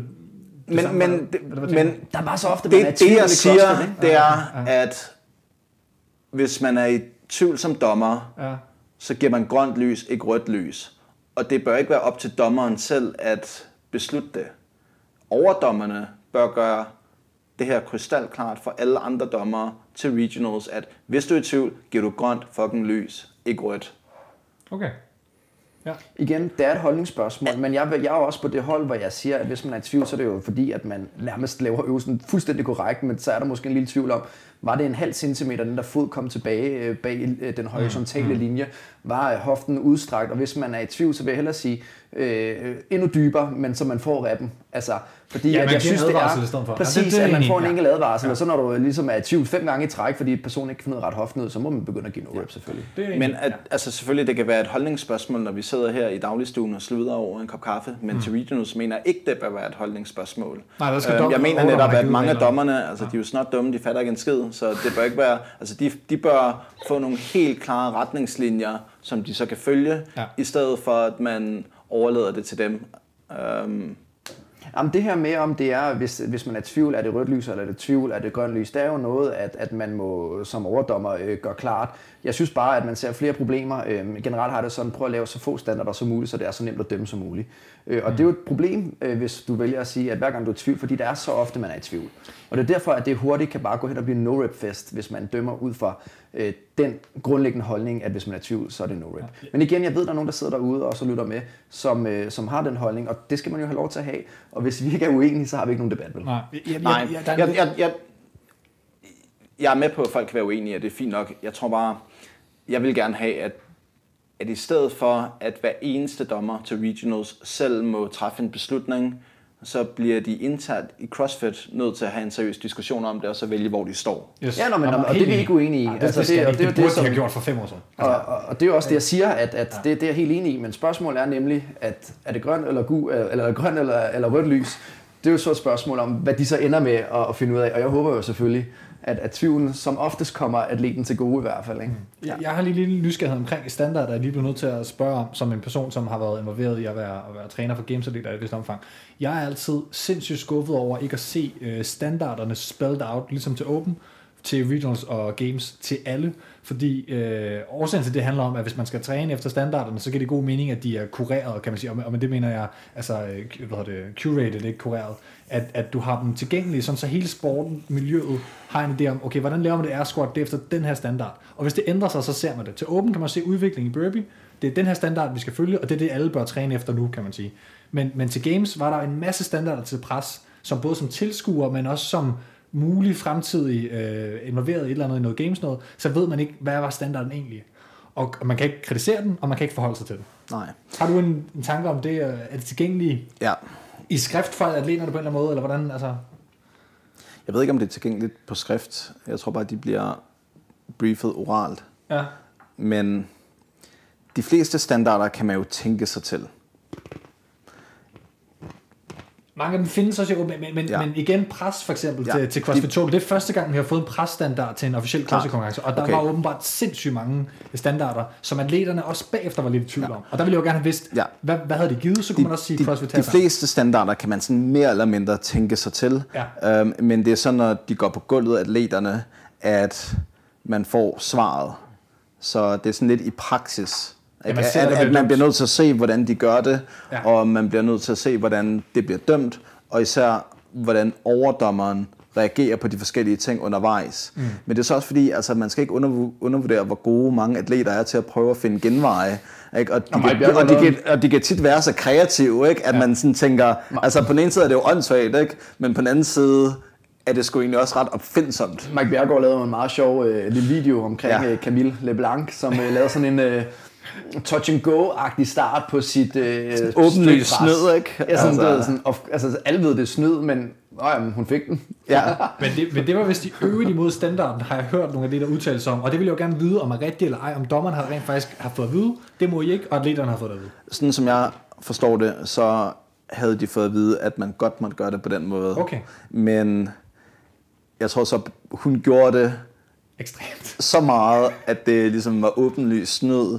Ja. Problemet var, at hun havde jo en dommer, jeg tror en kvindelig dommer, som jo i bund og grund ikke ved, hvad et strict press er. Ja. Altså fordi alle, der ved, hvad et strict press er godt klar over, okay, det der ikke, det kan vi ikke, den kan vi ikke lade gå, fordi det bare er så stor en hjælp. Ja. Problemet var jo, at stangen gik jo i den modsatte retning af op til at starte med. Ikke? Ja, hun bouncede enormt meget til folk, der ikke ved det. Og det er jo en udfordring. Altså hun løftede den over skuldrene, og så lå hun den bounce ned, hvilket altså virkelig gør en betydelig forskel i et strict press. Ja, det er den døde start, der virkelig er hård i sådan en press. Ja, altså men en ting er at køre et strict press, en anden ting er sådan en lille ting, som hvis man kommer en lille smule op på tæerne, i det man trykker af fra skuldrene, det gør altså en forskel. Det der med, man løfter hele en lille smule. Ja. Nej, men det er også en gradting, ikke? Fordi man kan gøre det sådan. Man kan gøre det på en måde, hvor man godt kan mærke det, men hvor det måske ikke er synligt for dommeren. Men det LeBlanc gjorde, det var bare åbenlyst snyd. Og det, at hun fik lov til at gøre det, altså i adskillige forsøg, inden der blev gjort noget ved det, det er et perfekt eksempel på, at dommerniveauet er for lavt. Fordi det var åbenlyst problematisk, at hun fik lov til at gøre det. Og hvis de gav grønt lys for det i briefingen, så er det jo bare endnu værre, fordi så betyder det bare, at de ikke ved noget som helst som strict press, og hvordan det bør gøres. Det var i hvert fald, hvad man kan kalde et uncommon movement, ikke? Lige pludselig. Og det her, det er jo lidt sjovt, du nævner det her med, jeg har virkelig prøvet at lægge mærke til det her med ikke at komme på tæerne ved et strict press. Og altså, problemet er med det, at du kan jo godt selvfølgelig forsøge at lade være med at gøre det, men du kan næsten ikke undgå at løfte hælen bare en lille smule for at holde balancen, når du løfter tungt. Altså det er sådan lidt en speciel standard, ikke? At det ene fik man lov til, det andet, det måtte man slet ikke. Så hvor går grænsen? Det er jo altid det, der er det interessante spørgsmål. Er vi ved at være noget ved vejs ende, så at sige? Ja, med mindre Thomas har... Jamen, jeg har flere ting, jeg gerne vil hive ud af... Har du noget, du gerne vil hive ud af? Jeg synes faktisk, at jeg er rigtig glad for, at vi jo er kommet igennem de spørgsmål, som der har været. Og jeg er rigtig glad for, at vi også har fået snakket om de steder, hvor man kunne sige, at der var nogle betændte områder, men hvor vi alligevel har fået berørt det på en måde, hvor du også har mulighed for at give din side af sagen, så det ikke altid kommer ud fra rygter og fra den side, som man kan se, som er tilgængelig på de sociale medier. Mm. Så på den måde har jeg været rigtig glad for, at du vil svare på dem. Og den måde, du fik svaret på. Jeg synes også, det er modigt at være så ærlig omkring tingene. Altså, det kan vi jo godt lide også at være her selv, men det er jo, altså, det er mere at turde se ting, som jeg synes er fedt. Men så jeg har egentlig ikke mere nu, og ja. Skal vi lige runde Weightlifting 101? Er der en hjemmeside også i øvrigt? Der er en hjemmeside, der hedder weightlifting101.net. .net, okay, ja. Og der er en ny hjemmeside på vej, den kommer snart. Så er der Instagram, Facebook? Så er der... jeg har en Facebook-gruppe, som også hedder Weightlifting 101. Med mellemrum, lærte vi tidligere? Ja, det er en lukket gruppe. Man kan, så der er en side, som jeg ikke bruger, men der er en lukket Facebook-gruppe, som jeg poster i dagligt. Mm. Og så har jeg en Instagram-kanal, som hedder Weightlifting _101. Jeg tror, vi linker til den i episodeteksten, så det er... Ja. Okay. Og der er jeg meget aktiv, både med at lave stories og med at lave posts. Og det er også din personlige Instagram samtidig lidt, eller hvordan? Altså i forhold til det, man finder dig, hvis man vil vide, altså... Ja, det, jeg blander det sådan lidt sammen, men jeg prøver ikke at gøre det alt for personligt. Nej. Hvis det er personligt, er det primært den mad, jeg spiser. Så hvis der er nogen, der er interesseret i at komme på træningslejr, eller er interesseret i at afholde en træningslejr selv, eller er interesseret i at starte på et af de online-programmer, som jeg tilbyder, så kan de bare skrive til mig på Facebook, eller på Instagram, eller på info@weightlifting101.net. Ja. Vi skal også huske at sige fra vores side, Thomas, hvad fanden er det nu, man skal huske at sige? Man skal huske at sige noget tier. Tier. Den er vigtig. På tier.dk, linket er i vores Instagram bio, og i bunden af hjemmesiden er der sådan et støtters-link, hvor man kan komme ind og støtte os med, altså man kan støtte os med 1 krone, man kan støtte os med 2 kroner, jeg tror ikke, man kan dele det op i halve, man kan også støtte os med 20 kroner, hvis man nu er totalt rig. Per episode, ja. Så det er sådan, så hver gang vi smider en episode ud, så godkender vi, at det er en rigtig episode. Lad os nu sige, at vi laver sådan 5 minutters et eller andet, så godkender vi den selvfølgelig ikke som en, man skal betale penge for. Det er kun rigtige episoder. Og så for hver episode, vi udgiver, så betaler man de her penge automatisk via ens kreditkort. Det er super, at vi ikke fik sagt det efter pausen, og da vi startede podcastet, men nu huskede vi det til sidst. Ja, folk lytter vores podcast til ende, det er jeg helt sikker på, men ud af det, så kan man også stadigvæk anmelde os på, jeg siger det igen, ikke til politiet, på iTunes eller på Facebook, kan man gå ind og anmelde os selvfølgelig, og snakke om os til ens venner, der lige har startet CrossFit. Og på Instagram, Facebook og hjemmesiden CrossFit-ministeriet, stadigvæk fedt. Og man kan finde dig på Transforsic og mig på bjorsom.dk. Så har man vist også fået alle de ting, man kunne drømme om. Mm. Tak fordi du var med. Ja,